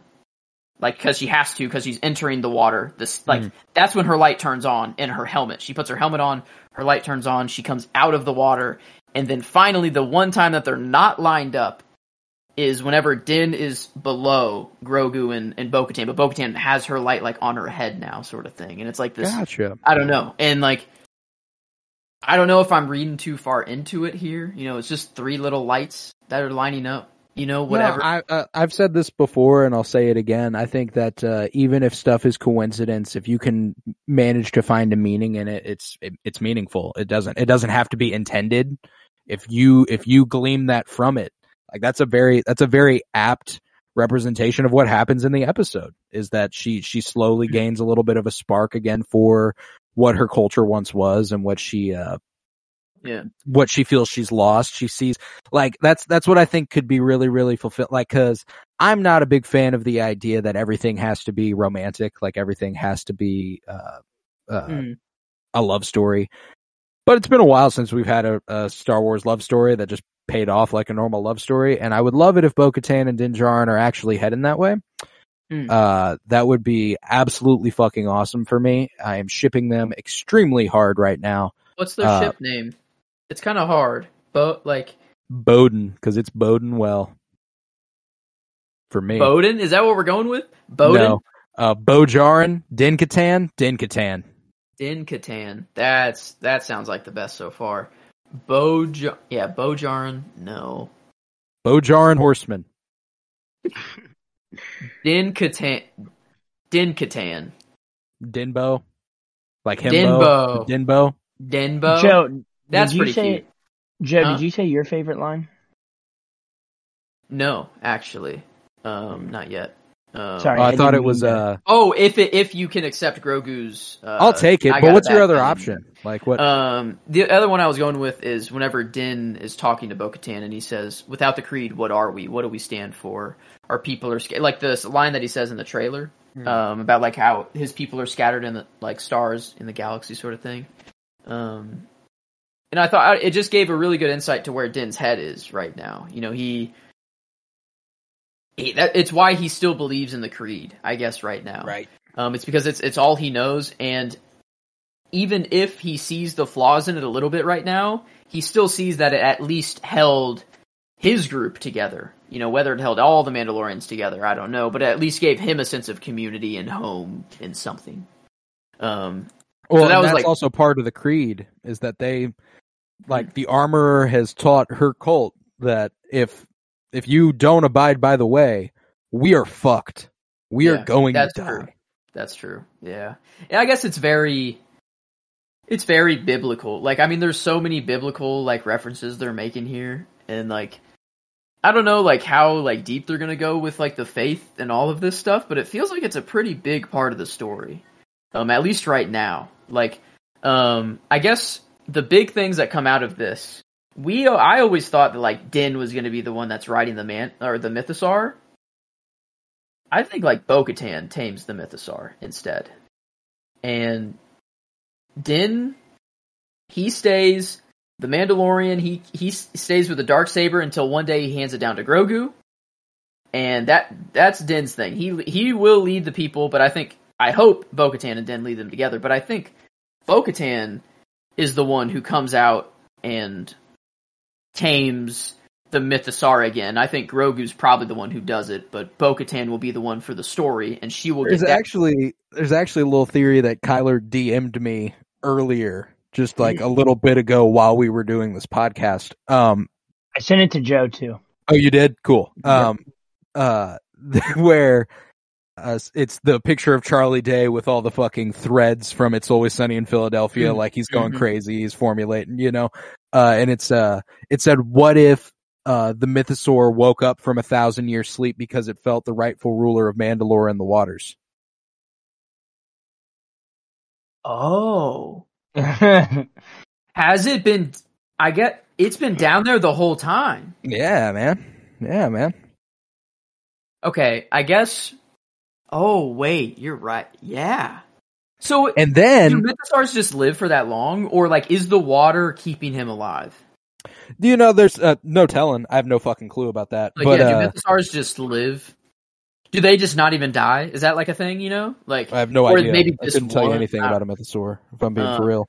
I guess my thought there's not this creature uh D- Dave or not David and shithead Shithead David. um shithead David has that that dude had so many Mandalorian helmets in his little lair like his specific thing that dude has drained so many Mandalorians of their blood like I don't know like all those helmets down there I don't think were from the purge like spec- I don't know like all of them Dude, some of them were fuck from the that purge little- and whatever there. This was a hell of a week for an easy to hate Star Wars character. Yeah. Fuck that dude. That Fuck little Shithead cock, David.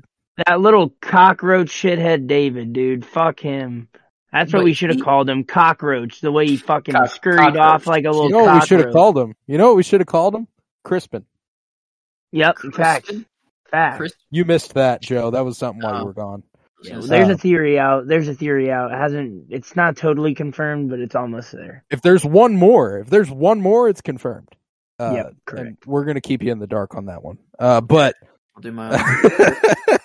I. I'll have to regardless, uh, no, yeah, shithead David, Mm. super fucking cool character design and very, very like for some reason called to the prequels for me. Like in my nostalgia bone, I Mm. was like, yeah, this feels Attack of the Clones. Like the only thing that could have made this scene more Attack of the Clones is if the if the cave was like red, like redder. You know what I'm saying? Uh, Mm. you know they were i think it's a lot of people are like oh it's grievous because he has a lot of grievous tendencies and he's ha- like it, it- eh, the thing is it does sound like grievous though a little bit. It's i don't know if it's in my head but like it sounds like an even more droided out version of grievous. But i think it's just they're just pulling inspiration from him. Yeah, you no, know, it, it doesn't mean it has to be grievous. It's just like we have a really cool character that was in Star reminiscent of Grievous. Yeah, exactly Well, and there's also the thing that like I know logic is going to get us killed out here, but Mm. how the fuck and why the fuck? You know what? How, how the fuck would that be Grievous, and why on Obi-Wan- earth would Yeah. it be How Grievous? does how does Grievous absolutely blow the fuck up and is left on a complete on the uh, other side of the yeah Utapau, you know? like and he ends up on Mandalore sucking the blood of Mandalorians. I don't know about that. My theory, if it's anyone that we know, pre Vizsla is my guess. Maul kills him and somehow someone holds onto his body and fucking See, that makes I, I that brain. makes that makes very little sense, but at least it makes more sense Yeah, than like fucking that. I don't believe in it at all, really whatsoever. I'm just if it is anyone at all, the only reason I say that is because the eyeball itself, whenever that's the thing, it's the thing that's making me sort of think it's someone important is the eye changes colors and it goes to yellow. Like it goes to the Sith yellow, and it's not because of the the shield that's in front of it. Like it is blue. The main color of the eye is blue normally, and but like there are some times where it is yellow. Like I mean yellow, like Sith yellow almost. Crazy. Okay, okay, okay. Roll with me. I don't believe this one bit, but if we're This doing is- it, let's do it. This is Tar Vizsla, and Tar Vizsla became a Sith before the end of his life and imbued his consciousness into this droid. Yeah. you know. Yes. Or this is the actual last remaining bit of real Palpatine after he got blown up.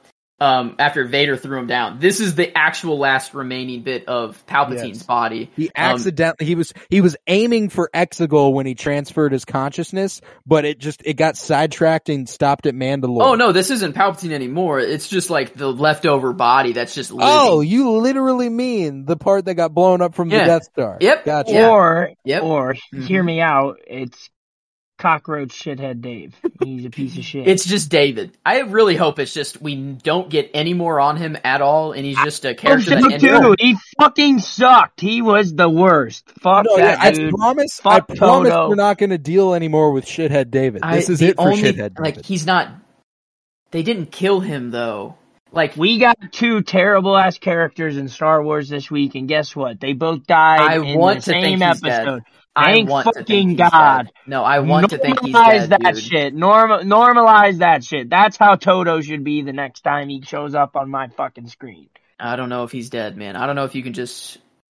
It looks like it, and cinematically, it makes sense. Storytelling, All right, whatever. who do you think? Who do you think has a better chance of being alive? Cad Bane or this guy, shithead David?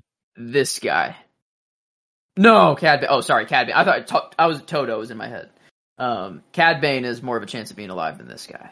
Okay, I'll accept that then. I'll accept it.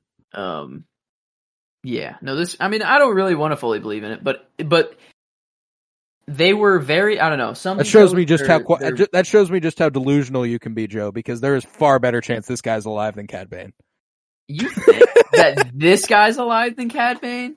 You, Yeah. the, the little beep on Cad Bane's thing. I don't know, like the little trans, the, the- something's being sent out, and I don't. Why do they? Why do they put that there? No, be yeah. I get it. I get it. Like- I get what you're saying. No, I just uh, And this, the only thing that's keeping me that he's alive is that they didn't slice the eye itself. Like, Mm. because whenever she killed the Grievous looking body and stabbed it in the heart, just like Grievous, you know, whatever. Um, you know, it just crawled out and was fine. It just needed its brain and eyeball to live. And then whenever she kills the big mech, she just slices off the big head of the mech, but the eye itself and the whole brain thing is still. And you safe. see, that's that's why I think this guy has a better chance of being alive than Cad Bane because Cad Bane got stabbed in his body. Uh, Yeah, so did Reva. So did uh, like I, with a lightsaber twice. Um, and then Cad Bane is an alien who probably has three different stomachs and four different sets of lungs and five different. You know, like he can be anything. He's Cad. You know, he's not a human. Um, I would I like hope Toto. to. I, I I hope we get a, a just a forty-five second short of Toto pulling up on Cad Bane as he lays there dying, going, "Oh no, oh no, Cad, how can I help you? Please let me save you." And then Cad pulls out a gun, shoots his ass, and then shoots himself. Wow. Yes. Disney is definitely doing that. I've never been more on board with a prediction you've made. It will be animated by Studio Ghibli. Okay. Here Wow. for that's- it. You Here know, I guess it. I'm I'm kind of out there. You know, I, I really just want to believe that everyone who's dead isn't because it just makes it so much more interesting. Right, and right. It's way you. more fun. Um, but I, I really hope that this guy is just dead. And th- the reason I hope he's dead is because I want characters that can just pop up like this and die. You know, like I want just wacky characters like this all the time because it's Star Me Wars too. and you can and you can do that. So.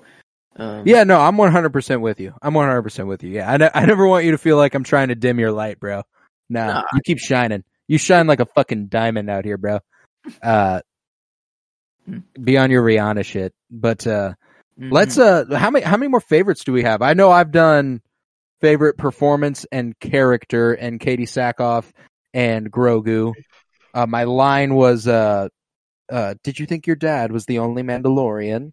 Uh, what about you guys? I don't think I've said my scene. But I haven't done any. You go ahead, Kyle. you start. You kick this shit off. Yeah. Um, my line was, um, where is it? Sorry.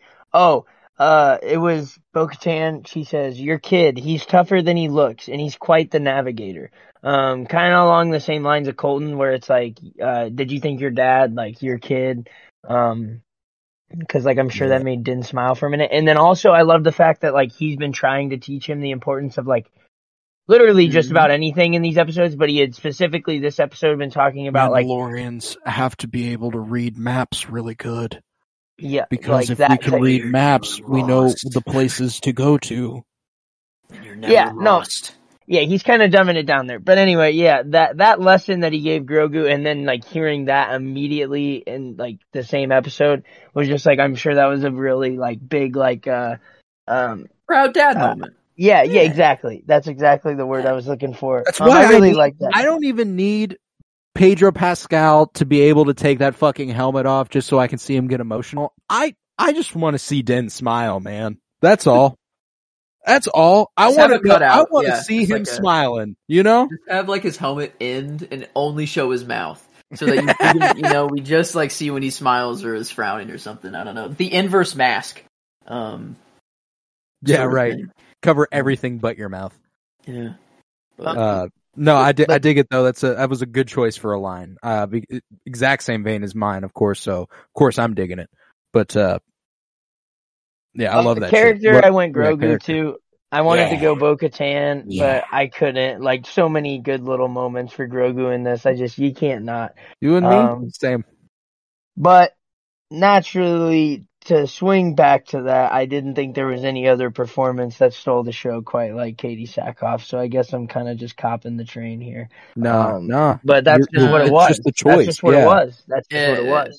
Every once in a um, while, there's an episode where the choice is so obvious you have no choice but to go with it. Like it's just, and this that was what this was this week. And I think that if if Grogu hadn't had his own little solo adventure, I definitely would have gone with Bo-Katan for my character. But because Grogu gets to do all this shit on his own, I'm automatically like we haven't seen him do shit like this. It's fucking awesome. I love it. You know, so like uh I'm 100 percent with you. It would have been Bo-Katan if Grogu didn't do the shit he did, but Grogu's Grogu, so I'm a fuck with Yep. Grogu. But Man. performance wise, like I said, Katee Sackhoff, she killed that. Like, ooh, girl, She's you killed best. that. Um, I I'll take I'll take her. the bullet. Okay, I'll take the bullet and I'll change. I won't give the obvious choices because it is Grogu and Bo-Katan or Katee Sackhoff for this episode. Um, but I'm gonna give I'm gonna give my boy R5 love, and I I'm I'm not lying. I'm choosing him. I'm for real doing it because this is the start. This is his first mission, and he knows that he's capable now. He's not gonna be. He's still gonna be a little anxious, still a little rickety. He's gonna he's gonna shake a little, but he's he. Nah, he's know. definitely getting the axe as soon as he Dude. finds that fucking chip. As soon as that chip is episode- found. Here- here's one. my favorite idea. My favorite theory for R5 is that Din flies back to Tatooine and goes, "This droid's a piece of shit. Keep him." No. Ye- If that happens, I'm I'm gonna die. If that happens, Yeah. no, I'm gonna die. I'm gonna No, die. I don't. no. thi- well, that's the thing.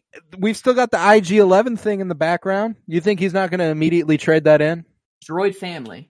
It's better to have multiple droids than just you know that the astromech Fair, he can just stay in fair. the ship, whatever. He just stays there, and then whenever he needs, come out. BD one, he could just hop in Grogu's little thing, you know, Where is. IG Eleven gonna fucking sit in that? in the cargo. that's- I don't. Is there? Yeah, fuck. I don't in the cargo. So Where is the basically, what we're going to do is we're going to get IG11 his own propulsion system. He doesn't Yep. need to breathe. You know, he can just fly. He just attaches onto the outside of the ship. Yeah, exactly. somewhere. He's just guns. He's a he's a a, a turret. Actually, Ah, I like that. I like that. um, weapon system. Yeah, there you go. Um, They're flying through hyperspace, and he sees the Purrgil. He's like, "Enemy approaching." It's, it's gonna be just like it's gonna be just like uh, it's gonna be just like when Drax is hanging out the back of the fucking Milano Guardians too.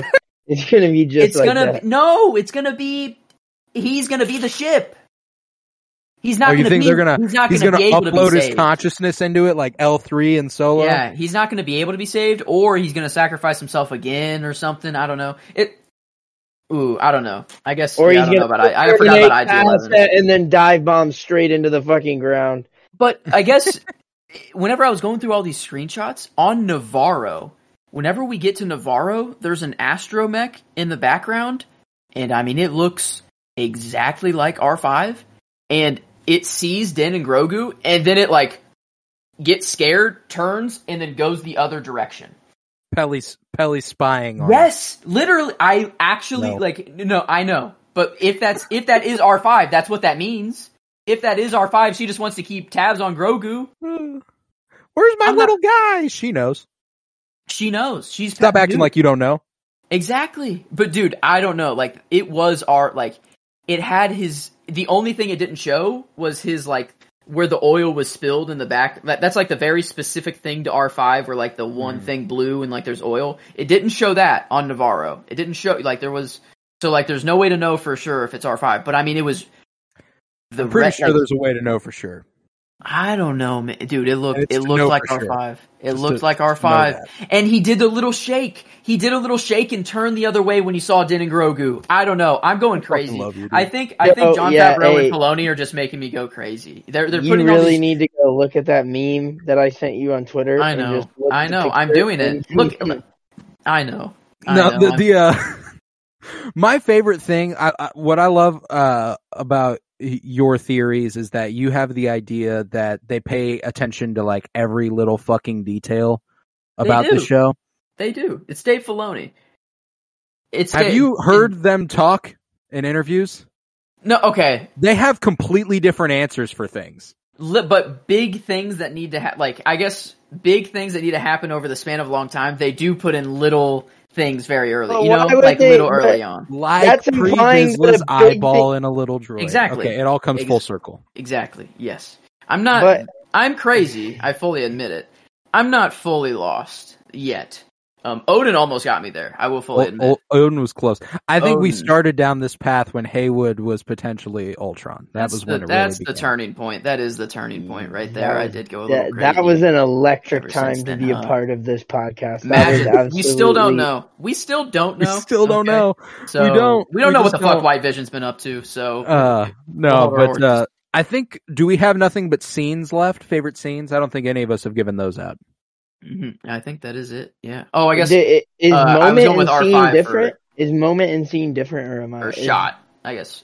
Oh Yeah. yeah. Oh, like shot, a yeah. specific like Moment still frame. shot, I guess if, yeah. if we are doing that, I don't know if we want to. Yeah, no, I forgot. Yeah, Everyone. shots. Shots a part of this. But uh, but I guess eh, the scene was hard to just not go with the, The end. end. Yeah. You know, like how do you not like this the the mythosaur like the baptism? It was from like for me. It was from the know what you moment they entered the mine until Yeah. the episode Yep. ended. Yeah. Yeah, And- I'm with that. My I just said in my notes, my favorite moment was the whole living water scene. Um, Yeah. Just Din like reciting the Yeah. thing and like slowly walking towards like the score building and then Bo-Katan jetting through the water. How fucking deep is that shit? God damn, man! Can you talk about that? I guess And- deep enough to hold a fucking mythosaur, but Did I mean, did shit. Din fall? Did did the mythosaur pull him down, or did he just fall? No, No, he, definitely, was just got- walking on the ground, and fell. then there was no more ground all Yeah, of a sudden, fell. and he Yeah. It happens to be wearing like a hundred pounds of fucking metal. Do you know the awesome weird connection that is like the Last of Us episode when he jumps in the mall and then lands as Joel, Pedro Pascal, like in the mall when it's flooded, and Ellie's like, "How was I supposed to know that you weren't just gonna fall?" Oh yeah. And then now he just assumes that there's gonna be a floor in the living waters of like the core of a planet, and like he's in heavy ass armor where he That's would funny. die if he does funny. fall. So like it would be the one. I don't know. He was he was just Bro takes his jetpack off at the most inconvenient times. that's the one Uh, thing you need right now. You know, like yeah, that, that's uh but Bro, this man, oh, like I know, like there was that part in the tragedy season two, episode six, where like Boba Fett's like, "Set your fucking jetpack down, sh- set everything down, put your weapons down, and we'll talk this through." And he does, and then he decides not to pick it back up whenever Grogu's about to be attacked or like taken. So like, just keep your jetpack on. Just from now on, you should do Yeah. that. You should learn. Yeah, he Din needs to start learning his lessons. Right. know, learning from from his mistakes. But I guess You know who always learns his lessons from his mistakes? Who? Iron Man. Iron Man. Yeah. Yeah, I no, I'm just making a play on the oh, No, fucking right, though. stupid ass tweets that always get put out there. That's like, Look This at Tony's man, Tony Stark- upgrade to his Mark 45, and he th- he from this little thing that he learned, and he implemented in his suit. I, I like, mean, I, bro, kind of cool, Just- but no, it is. It is kind of It's, corny like, because like, it's some it's like a Twitter trope. played, and everyone thinks they're making an original take whenever Yeah, we've it's- seen it sixty fucking times. Yeah, it's like a Twitter trope. I just thought it was. Yeah. I didn't. I Can you believe X Men killed the only character that can't die? You seen that one? Yeah, Mm-mm. that's Yeah. a popular one. oh no. Yeah. Um, It's another one, another big one. But uh, you said something interesting earlier about like the Mythosaur waking up because the right ruler was there. Yes. He looks and at then Bo-Katan turning away. it's Grogu. He senses Grogu. Grogu's the real ruler because he Hmm. he sees Bo-Katan and Din and just Argument, turns away. argument. He wakes up for Din, sees Bo Katan, and dips. But Din's still there. He's just unconscious, I guess, um, or looking dead. Like he, Bo, he, it's Bo-Katan and Din, you know. So like if it's still Din, I guess he's probably expecting Din to come down there on his jetpack and speak with him or something. Because I guess if fucking what does that mean to tame a, a mythos? You know, is it just a beast that is just down there like a rancor for like Jabba, or is it like a smart like does it have its own consciousness? Like I imagine taming it as in the sense of almost like you know how like you've seen like many times like Jedi interact with like animals or creatures and it's just like that touch and all of a sudden it's like yeah, I guess it makes sense that he would be the one to do it because he was the only Mandalorian Jedi, so he could actually have that Force connection. And now that Gro, I don't know, I feel like it's Grogu. Uh, Well, they actually, they actually say it's not Tar Vizsla who does it. It is man. It it is Mandalore. Like it is the first. oh, It is that guy. Um, oh. which is what makes me think it is very possible for it to wake up in the presence of someone it knows it will bond with. Not like it's it doesn't have to be some force connection thing. It's like, oh shit, this is someone who I'm supposed to Okay. bond with. Yeah and I wasn't implying with- that it was like a force found, connection but I wasn't doesn't- implying I was just meaning like that method of like that that's kind of like the concept behind the taming is my imagine No, Is I'm like- with you. Similar in that vein. Oh, I guess I could see it like because I guess if he wakes up in the presence of the real, you know, maybe it's just he doesn't know that he wakes up in the presence of a real, true leader. You know, the Mythosaur doesn't know that. He's just waking up. You know, he doesn't know that Din just fell down, sort of thing. Maybe. So like, because I guess in my head I'm like, well, if he's waking up, why doesn't he go down there and save Din? you know, sort of thing. Why would he let Din drown? Um, No, I don't know. I guess because I see, I'd really like like uh, Din. It'd be nice if Din tames the Mythosaur and he rides it out of there, and he can put that signet on his other shoulder or remove the other one and have. I don't know if he has both of them. Whatever. I would. I kind of want Bo-Katan to have the Mythosaur so that she. I guess it makes more sense if he's like the world between worlds and Din. Like it makes just way more sense if it's Din. But like, I want both of them to have something to rule with. And if Din already has the dark saber, Bo-Katan doesn't need to fight him for it to win it. If she just gets the Mythosaur, they both have the two things that Mandalorians hold absolutely holy. And if they're married, then like holy fuck, the un- like it just unifies everybody. Like Yeah, it just no. makes sense, you know. I dig it. like I dig Uh, that. I dig the idea, but uh, think it leaves favorite shot for us here, right? Indeed. Um, and I guess There was- was is yours Sorry. still down there though? Like yours is of. Mm. It's it's hard for me not to choose like Din walking into the water, like and Mine- boat in the background. Mine Uh, is actually earlier. It's not even on Mandalore, but my favorite shot was probably any still grab, screen grab of anything when they're flying in or out of Tatooine and all the fireworks and like Mm. things are going on and you can see it in the glass and you can see Grogu like oh, just mystified by it all. I thought that was a really well done shot. There was also another one that I thought deserves some credit was when Din kind of first gets into the like underground portion of Mandalore and all of the like greenish color is kind of glinting off of his armor. It Oh, looks fantastic. I really like that. But I really like the Boonta scenes, like where Grogu's just kind of looking out and like you can see like Grogu's the focus, but all of the like stuff happening behind and hmm. around and stuff Yeah. reflecting is like super super cool. It was so pretty. It was so pretty. Boonta Eve. Captures the essence of of Grogu's like impressionability and like just his you He's know a child. He's a sponge. He's Yeah, um, taking everything in. You know, Exactly. taking everything in. Um, but I think I I I was uh, like my initial thought was like, yeah, I'm gonna go with whenever it's Din and Grogu in the background and Bo-Katan and he's walking in the waters. It's like, I mean, uh, the framing was perfect, everything was nice, but my actual shot is um whenever they're Din and Grogu are flying over Mandalore and he's kind of giving him his lesson. I think I think is actually what's happening in the episode. Mm. Um, and it's whenever Din kind of points out the window and there he's like, "That's my home, Concordia." He's like, "That's where I grew up," and he kind of points and there. Grogu has his like his little hand on the like the ledge of the ship, and he's like looking out the window, and Din's like right behind him. I don't know. It's just I love just like in the sh- the ship shots, the cockpit shots. Yeah. Um, they're just I, I love that he's not in the other thing all the time. That they're together and you know just looking out together, sort of thing. Me So that- too. That's what I really love about him getting like an R5 unit. Like uh Mhm. Grogu has no choice but to sit on his lap the entire time. Like I love that. That's so fucking cute. Uh my shot is when uh Grogu returns to Mandalore with Bo-Katan and they both stop at the top of uh at the top of the cliff looking out over Sundari. Uh and it's like a view of them from the back.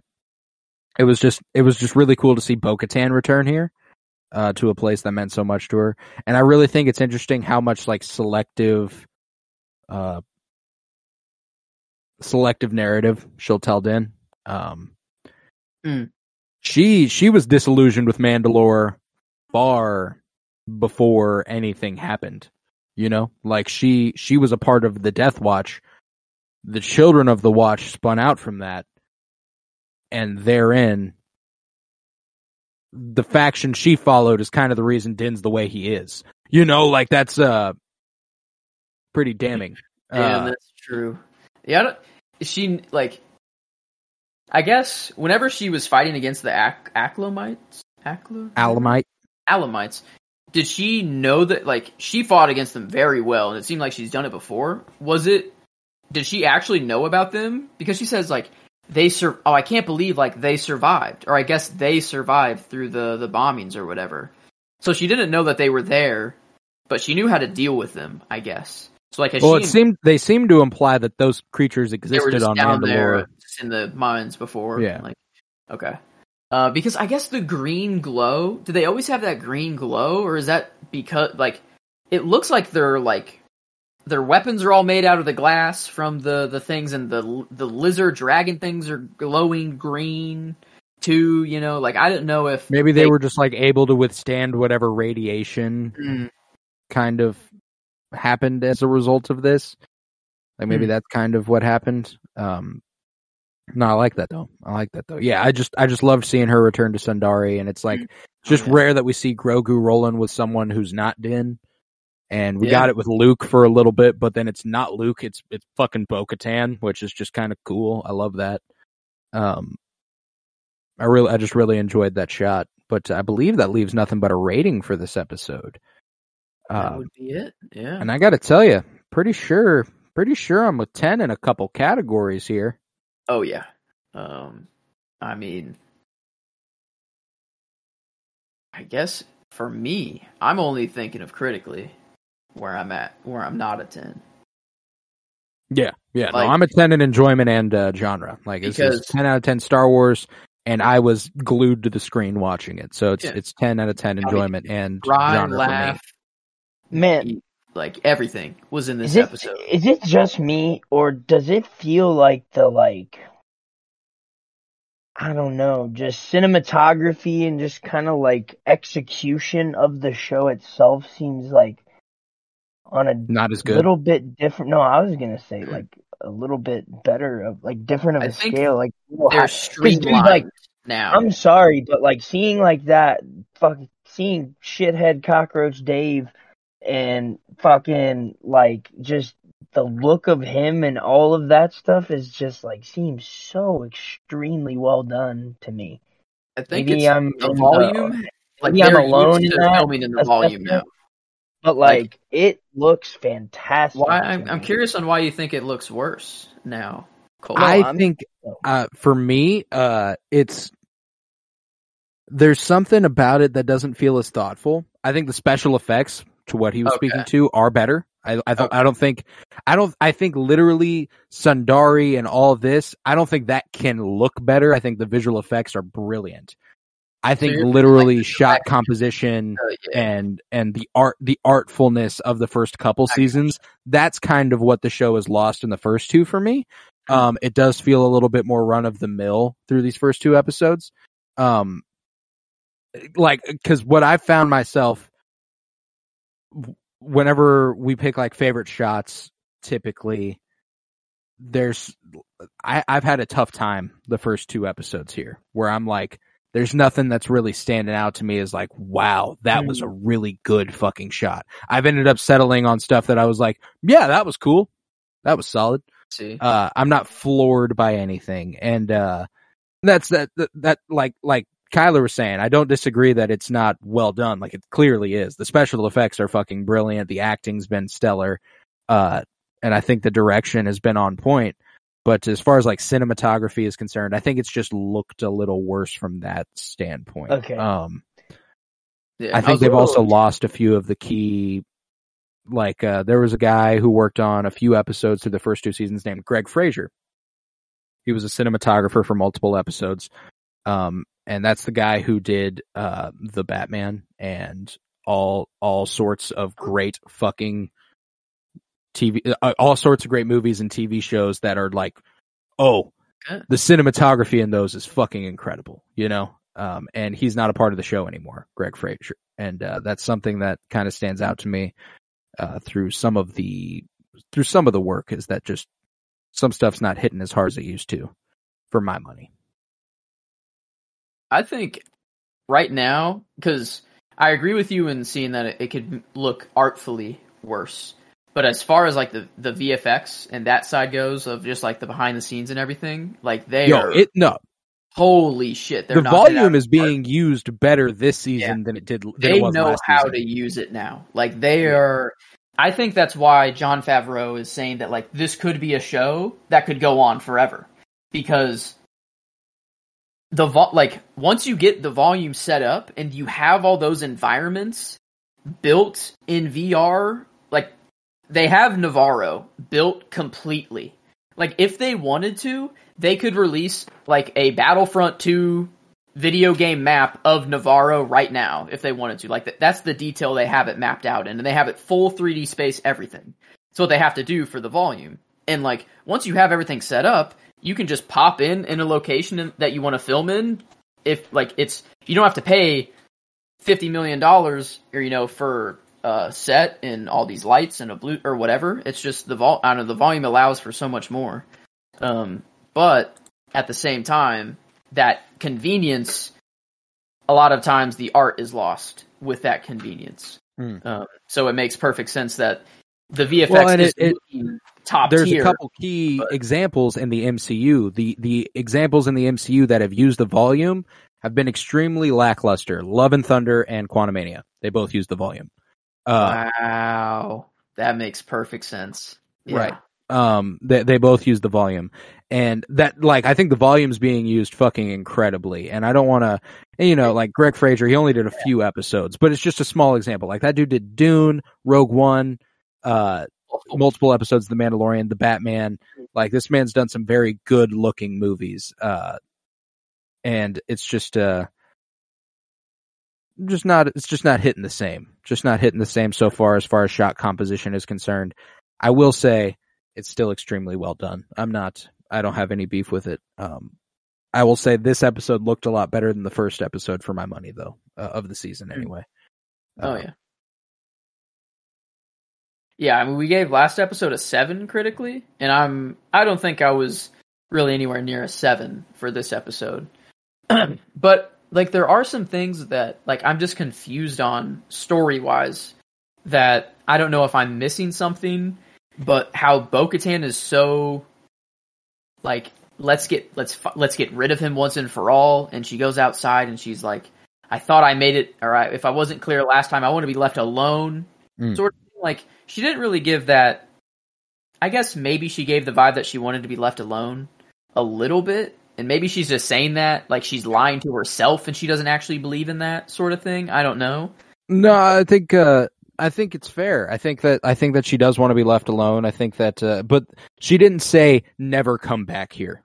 Yeah, You know, she wasn't as explicit as she that. told him go to the center of Sundari. That's where you'll find the caves. And and then he was like, "All right, cool. I'll return whenever the planet isn't toxic, and I'll I'll do exactly what I said. See you later, Bo-Katan." And she goes, "Goodbye, Din Djarin." So you leave, and you're like, I don't know. You're not left with the idea that. I'm never fair. welcome here again. Yeah, but no, like, I'm, so I guess th- that was like my only gripe story wise of the show, I guess. But I could just be, I don't know, maybe there's part of, maybe that shows Bo Katan's true intentions. You know, like we're talking that they're going to be together and everything, but she could take, she could spin this and for her advantage. And Din is very weak right now. She could take advantage of the situation and try to rule now. You know, like, I don't know. Like we're kind of taking that they're going to work together for granted, I think, but who knows where Bo-Katan's going to take it. Maybe that's that scene is showing that like she does want to get rid of Din. That's her that is her goal to take Mandalore back, to get rid of Din because she needs the dark saber back if she wants to get her followers back. Unless she gets the mythosaur and then that's how she gets everyone back. I don't know. Yeah. So like yeah, there's so no, there's- like I, I, it's rare that I'm left in a place where I, they really can take it anywhere. Like they're they're in a really good place to go kind of any direction, and I'm not really anticipating it right now because now we're officially to a point where there's not a thing in that trailer that hasn't been shown. Yeah. That was it's the first two episodes that are in the trailer. You were right. Yeah, like spot on about that. yeah. Huh. There's nothing left, nothing Yeah. left that we haven't seen as far as I can remember. Wow. Yeah, I don't. I guess I'm just blanking on what else was in the trailer, but it, like Grogu pushing out the. I, I already forgot again. Uh, the, the like seeing Sundari, like the ruins of Sundari was in the Mhm. trailer. We saw that. Uh, may the force be with you. Yeah, even Valley the on lines Tatooine. that that Mando said in the trailer, we've already heard as Mhm. well. Um, so like, yeah, wow. You, I don't think there's really anything. Oh, and that's left. that's part of what makes me go. The marketing, it- it's been Din versus Bo-Katan. But is that just kind of misleading? Like, is that just like they're steering us in a direction so that we tune in and then they kind of go a different direction with it? Like, I could absolutely see that because I think we're pretty much all caught up. We haven't seen the flashback, obviously, to whatever moment that Ah. is. That'd be the, Jedi Temple. thing left. Yeah. Yeah.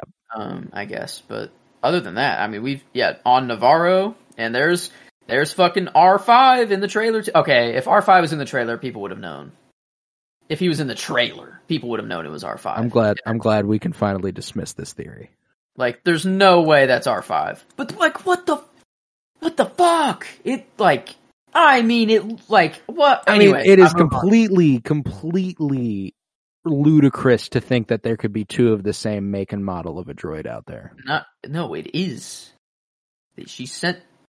I don't know.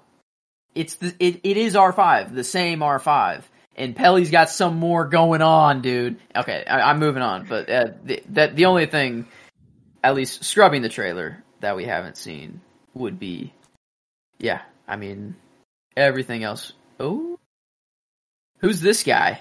Uh, uh, the oh shoot, there's a there's a guy, an actor that we haven't seen yet. Uh, and he's wearing like a orange fire lo- something on his thing. Oh man, what is? I don't know who that guy is.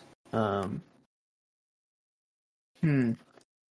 But I guess that'd be the only other thing. There's this one dude that's kind of in like an orangish uniform, and then the the shot in the temple would be the only thing. So, but yeah, I guess we got everything else covered though. Uh, hmm, yeah, I don't know who that guy is though, man. I I'm trying to look at the cast, but can't find them. Uh, No, yeah, I'm not. I'm not sure. I'm, but regardless, most, almost the entire trailer has been shown so far. Um, but we need to steer back around to the critical rating here. We got yeah, kind of what we were sidetracked. going on. Yeah, Uh, I'm my floor for this one is an eight. I think it is a full point better than the premiere, okay. at Does least. it- And I guess what else And that's does it that's not at do- minimum. what does it not do good other than the artfulness of the shots and stuff like that? Like, because the story was very riveting, and I was on the story was strong. It kept me. It kept me in it. It was. uh I don't know. uh This isn't necessarily the actor's fault or a director's fault. It's just kind of. It's just kind of the way Star Wars is and has been. Mm. Um. There's some line deliveries every once in a while that I just can't like. I'm just like, yeah, nah, man. I know. Like, I yeah, know. like that's just that's the only thing. But like that's the thing though is that it's it's come from Star Wars. Like that's just how Star Wars is a lot of the time. So like I can't I can't say that it's it's a trait of the thing I'm watching. It's not a it's not a Mm. It's not a critique. It's it's it's something that this franchise does. So it's not like I can I can be like, well, that's bad. No, they're trying to do that. It's not like it's it's not necessarily a negative. Is is what I'm saying. I Uh, think eight might just be it. Like, actually, I don't think Hmm. I might. I don't know. I don't know if it actually well, because this, a- this is episode two, and like, an important thing for me when rating this is rating it as a television show, not just uh, Hmm, not okay. just a Star Wars television show. Um, and if we want to rate it as a television show, what what were some of our Andor ratings? What are some of our Game of Thrones ratings? You know what I'm saying? Like, yeah, how's And- this how's this stacking up there? Andor, I mean, nine seven fives, nine five ten. We had a few eight fives, eight eight for Andor. Okay, Uh, I could go. I could see me going up to eight five. okay, yeah. Game of Thrones. Let's see. uh, We're most near season two. It started off with nine eight five nine eight. Maybe it's like a Eight two five. yeah. I think it does deserve that little bump actually. All right, a little bump above an eight. How you feeling about that, Kyler? Yeah, I would say like I was sitting right around eight to eight and a half. I don't think it's quite a nine. Like I said, I'm trying to like keep the like frame like to where this will make sense even like after we get the rest of the season and the hmm. episodes that go above this. Like I'm trying to keep it in line as best I can, but it's just impossible because like it's there's no way knowing It's so good. It's so fun. Yeah, but I yeah, I think eight like eight two five anywhere eight to eight five is good to me. Like I think that's pretty right on par. Like I think it's definitely like especially when you talk about like being a whole like point better than the last episode. I definitely understand that. Also saw something today, Colton, that you made mention or you commented on on Twitter. Somebody had this as a five critically. I think it was IGN. What of what what, what the fuck are we talking about? Five out of ten. Yeah, yeah. No, uh, there are a lot of complaints about how dark this episode is, and that's all. Oh, Um, that. Oh, that's right. Yeah. Like okay. And I think that's Sorry, like- we're not on Tatooine where there's fucking just two suns all the fucking time. Oh, and also there's only like if you have a a a TV from the last five years, this episode looks just fine. I don't know what the fuck y'all what the fuck anyone's. You you got to be watching on your phone because I watched it on my phone at work, and objectively, yeah, it's dark as fuck. But I'm watching it on my six inch phone. You know what I'm saying? Like I'm not watching it on a fucking TV. Um, that was that was what I quote tweeted it with. I said strongly recommend watching it on a TV on a television. Hope this helps. Mhm. Uh, that that was my quote tweet. Uh, and it's kind of supposed to be dark. Like it's not Yeah, a very yeah. happy time right now. You know, like it's not super gloomy and happy. You know, yeah, like there's the- a difference between being poorly lit and Yeah. like this is not a poorly lit episode by any means. Uh, they're in the volume most of the time. It's lit exactly how they want it to be. exactly. most of the time. Like so. Um, but yeah. If we do go eight two five, it's a nine four two average. And I, I like this is kind of an all time episode, like when it comes to Mandalorian, and like that, like that does make sense. Like I, I'm like maybe that's a little high, but I'm like thinking critically. Well, and I'm that's like, the thing is that like we incorporate. That's what Yeah, makes it it ours sense. is our enjoyment and our genre rating makes that Mhm. extremely important, and uh, that's that's heavily weighing in there. And because I, Yeah, I'm for I mean- sure, I'm for sure a ten enjoyment on this one.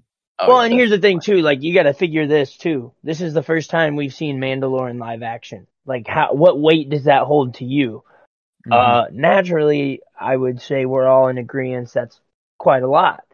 You know, I mean, shit. Last time we were in Mandalorian Star Wars culture was fucking the Clone Wars, and those were some of the best episodes of the Clone Wars. blown up. as Those were some of my favorite Yeah. episodes of the Clone Wars too. So I mean, I think Maul that there, this is probably, there. I think this is probably pretty good, Pre- pretty uh on on point. pretty fucking beautiful for me. I had a great fucking time. Uh, no, good time, poodoo. Uh, Not it was Poodoo. a This episode not was Poodoo. Not Poodoo. Yeah. this was good poodoo. Good Poodoo episode. poodoo, good poodoo, bad baby, no squeezy. Uh, no, yeah, man, I, I, I really enjoyed the episode, but uh, it's shaken out to a nine ninety four. That Mhm. sounds about right for me as far as Mandalorian episodes are concerned. I think that makes sense. It is, it would be, it'd be in that higher range. You know, it's it's damn good, uh, and it was a lot of fun to watch. We got any last thoughts, predictions, anything in that realm? Um, Pre Vizsla is the eyeball guy. Holt just hold on to it now. And yeah, uh, R five is probably like the big piece to the uh, puzzle here. Um, I think he has been a sleeper agent this whole time. thank you for filling my ego. I appreciate it. No, uh, I don't know. I I try, like I said, I, I try to think of like a prediction or something. I really don't know. Like I, it's pretty tough. Like it's what Hmm. are we? Do we get? Is this? Is it ten episodes? Is that it? Or is Eight. it Eight. I think. eight? Oh fuck. Yep. Yeah, Yeah, we're so I already mean, like, shit- the way through. Yeah, I mean like shit's gonna get get real quick. You know. It already has. That's what's crazy. Well, no, I know, but like I don't see. It's just hard. Like I don't have like a good like base to jump off. Where the here. hell Like, are we gonna go? Yeah, Like if it's and- already and gone see- this back to- far, whoa! Like Colton, yeah. you back did a good- previous. Oh, go ahead. Sorry. I was just gonna say you did a good job earlier, kind of bringing up that like they've done a good job of like kind of setting themselves up in this way, and like that's exactly like you'll see some shows that kind of like back themselves into a corner, or like you can tell there's really only like one route out of this storyline or something, where it's like it's not quite like predictable, but you can almost like you just kind of the you can tell the direction a little Mhm. bit, like a, a vague sense of like what's to come, and like nah, I don't I don't really have that. Like Yeah, Nah, you yeah, man. Like I'm thinking, idea where a show's gonna go, but you'll watch it because you want to see how it gets there. But Hmm. here, I'm like, I don't know where it could go. It could go five different ways, but I want to see how it gets there each way. So like, yeah, exactly. I want to see all the possibilities, man. Like, uh, I'm thinking about previous season episode twos. You know, like season one, episode two is the first time we watch Grogu use the Force, which is pretty important. Uh, that's the first time we see him lift the mud horn and stuff. Season two, episode two, that's the passenger. That's the one where they go on the fun little excursion with Frog Lady. They get trapped in the ice and stuff. Uh, oh, this is a different, this, is a different, this like, amazing piece of of, Ah, of yes, artistry came from. Literally, I'm on my wall going to have that. computer. I, I am going to have that forever. If anything stands the test of time in my room right now as it sits, it will be that. Aw, shucks. Good poodoo. Uh, but, uh, no, like, it, as far as like, uh, storytelling moments, did, have, have we gotten anything on this level this early in a season? Mythosaur, we got a fucking Well, like we got like, a Mythosaur. we we thought, got, like- like, I don't what know. we thought was one of the premier missions of the season We to go this to the yeah, Mandalore and redeem himself. like it's I, not I was the thinking, second episode. I like I really thought for some reason like we just took Din riding out on a Mythosaur for granted, like just it being the big thing. Like I was like, yeah, that's a season finale event, like for sure. Oh, here he is right now. He's awake, or Yeah, as of. soon as Bo-Katan started talking about it, I was like, "We're gonna fucking do this, aren't we?" You know, like I was like, uh, "We're gonna fucking see it now, right?" And we, and we did. they're teasing it. You know, they're doing good to not show the whole thing and show the whole body at once. You know, they just gave you the little to give you the big scale of it. You know, that thing's huge. Well, Um, Not only is this the first time we're seeing a live action mythosaur, we haven't seen a mythosaur period you're right. in Yeah, anything. we've only seen the logo. We've that's all. yeah, that's That it. is it. So you're right. Yeah, this is. I don't know. When I was watching this, I I didn't stay up till two a.m. So I was. It was in the morning for me. But I was like, oh my god, had a like great this is, fucking this night, is dude. quite the day. I had a great fucking night. I I went. I was like midnight, and I was like, "Oh, I'm not that tired. Um, I might as well just stay up at this point." So I played Battlefront Two, just a big old Star Wars night for me from from midnight to one a.m. And then at one a.m. I was like, mm, "Getting tired of this. I'm gonna catch up on the Star Wars comics I've had." So like I I, I read like Star. Wars: The High Republic, Nameless Terror number one. Star Wars: The High Republic Blade number three, Star Wars Hidden Empire number four, and I was just like, let me kill another hour right quick. It was it was a great fucking night. Every Is medium. that where you've tweeted the the the the thing about like getting somebody's head crushed with their thighs or something? different. There's a new book out right now. The Jedi, the Jedi Fallen Order spin-off book is out right now, and I can talk on that for a couple seconds here since we're at, we're near the end here. But uh, it's uh, it's really fucking good. There's, it, you remember Merrin, the uh, Night Sister that they pick up from Dathomir, the witch. Yeah. Uh, Yeah. she is based like I thought the main character would be Cal. Merrin is much more the main character, and she has a uh, she has a rom she has a romance in this book where like the first time she lays o- eyes on this chick, uh, this chick's like kind of she's got that She Hulk body going on. She's kind of jacked. Like, uh, she's kind of, she's got big old shoulders and big old thighs. She's like admiring her entire body. And there's like, like, this is the sauciest romance novel the Star Wars canon has in its bag right now. Like, I'm like, yo, it's pretty explicit that these two people want to fuck. Um, Wow. and, uh, but the, one of the things she says is like she like she's like looking over her entire body. She admires her like throat and she likes her, she loves her hands and then she like works her way down to her her thighs that feel like they're so yeah Wow. they're so big they're so big that they feel like she feels like they could just crush her head.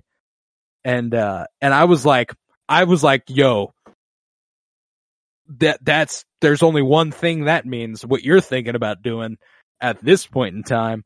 Uh Wow, that is pretty saucy for Star Wars. I don't think we'll get that saucy with with Din and, and Bo if they get there. You know, I think it just a just a I'd helmet love it. removal and a kiss. You know, is I would love it. Um, no, but uh, um, yeah, I tweeted. She, helmets I just- tweeted. She just like me. She just like me for real. Uh, now, my, my, my one last prediction is Bo Katan will be the one to remove Din's helmet. Um, and, and he will be finally okay with it, with him removing the helmet, but he's not quite there yet, so he can't do it himself, so Bo Katan has to be the one to finally do it, and she's the one that looks upon his face, and then they just see each other, and she sees him, and they're like, oh my god, you're Pedro Pascal, you're so hot, and then I fuck so, so that, that's my Kissy good poodoo. Uh, no, I, uh,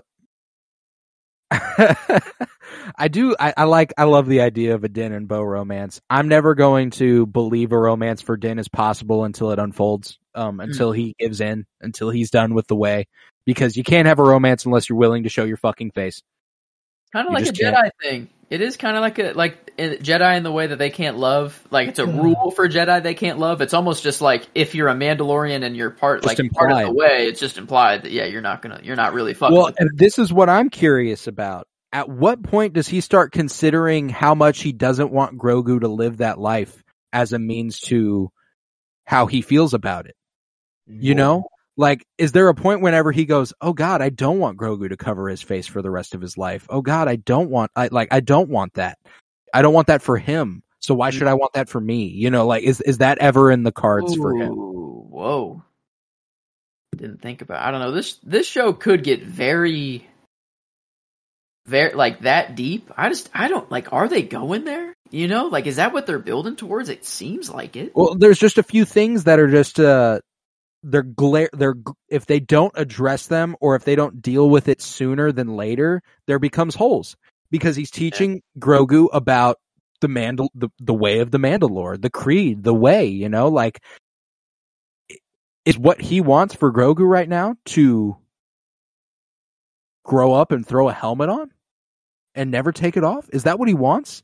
Like Guess right now, yeah. But the the rule, I don't think I it guess- is. I think he hasn't thought about it.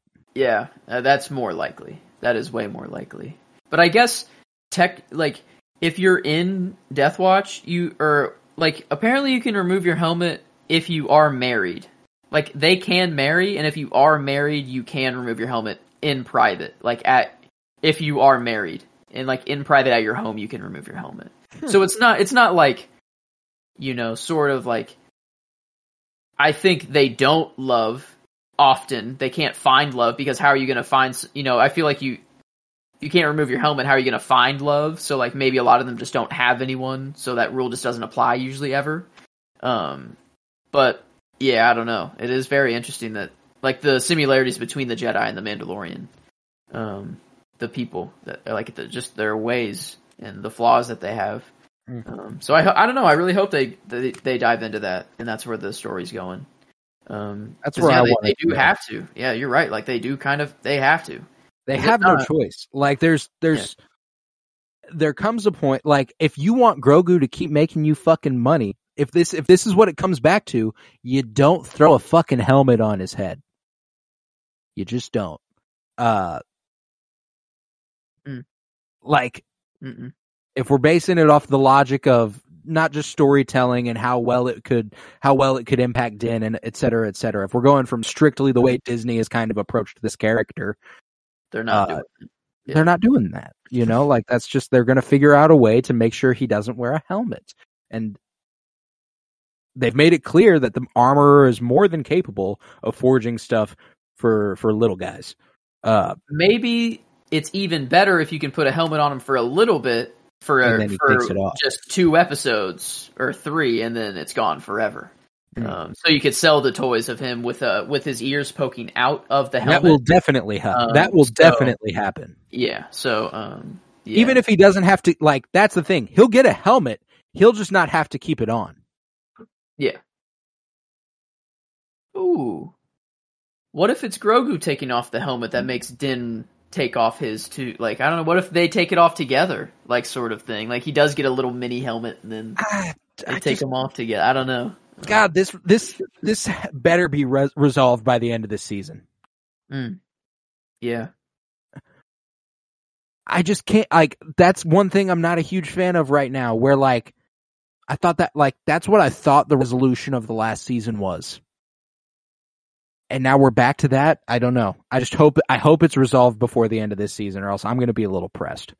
Um that's when I'll start going, okay, where are we going with this? You know, uh, they better address that religious trauma and paint it to actually be negative because the way they they hold that moment dear at the end whenever he is uh redeeming himself in the waters of Mandalore the score swells it is a powerful moment Bo-Katan is like almost ad- is, is admiring it Din's very happy to be doing it Mm-hmm.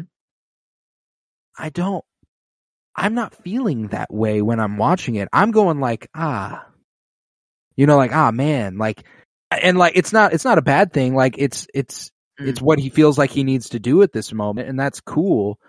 But I don't want the show treating it like it's what he should be doing, and that's what they're doing. That's that's what it feels like at the moment. I think it's very much like that because that's where his headspace is right now, and that's what he does believe in. But once we start, once we start seeing him realize the flaws, that's when the show picks up on them more too. Okay. I feel like, I. I hope. I at least, I hope that's where they're going. But like, you're, it, I don't know. I guess it, it was. I mean, I did like sort of. I didn't cry. It wasn't even like a well up. It was just sort of like Ah, a little emotion like it was more of like Bo-Katan seeing Din go Hmm. through it that I was actually getting emotional for. Like her maybe being like, "Oh man, back whenever I believed in this sort of thing, like life was just so simple." And now, you know, like I, I was I was more of thinking like of all the things that she was thinking in that Hmm. moment. That was making me emotional. So yeah, you're right. Like it's not actually the the spiritual awakening that Din is happy having or what, you know, whatever you want to call it right now.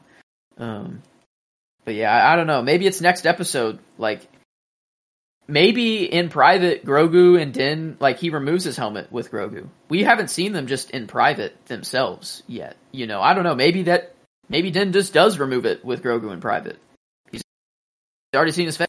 Like, I guess he's trying to redeem himself. Well, no, it'd be kind of pointless to go redeem yourself. yeah. And then, I don't know. I guess yeah. Well, I guess we'll have to see. Is is, is yeah, I'm praying. I'm praying that's resolved by the end of the season, or else it's it's just not. It's it's not up to the quality the show could be if they don't resolve that by the end of this season. I don't think, because Mm. it is fun. I'm having a lot of fun, and I'm enjoying the shit out of it. But at some point, we got to address that. We really got it, like, because we've theorized that they're going to address that, and they are laying the groundwork. It feels like if we project that idea onto it, but I don't know. I need a little bit more concrete. I need a little bit more concrete. It's- Uh, it is Disney, Yeah, and never know. uh, sometimes they don't go with what we want them. You know, what where we think they're going. But, Mm.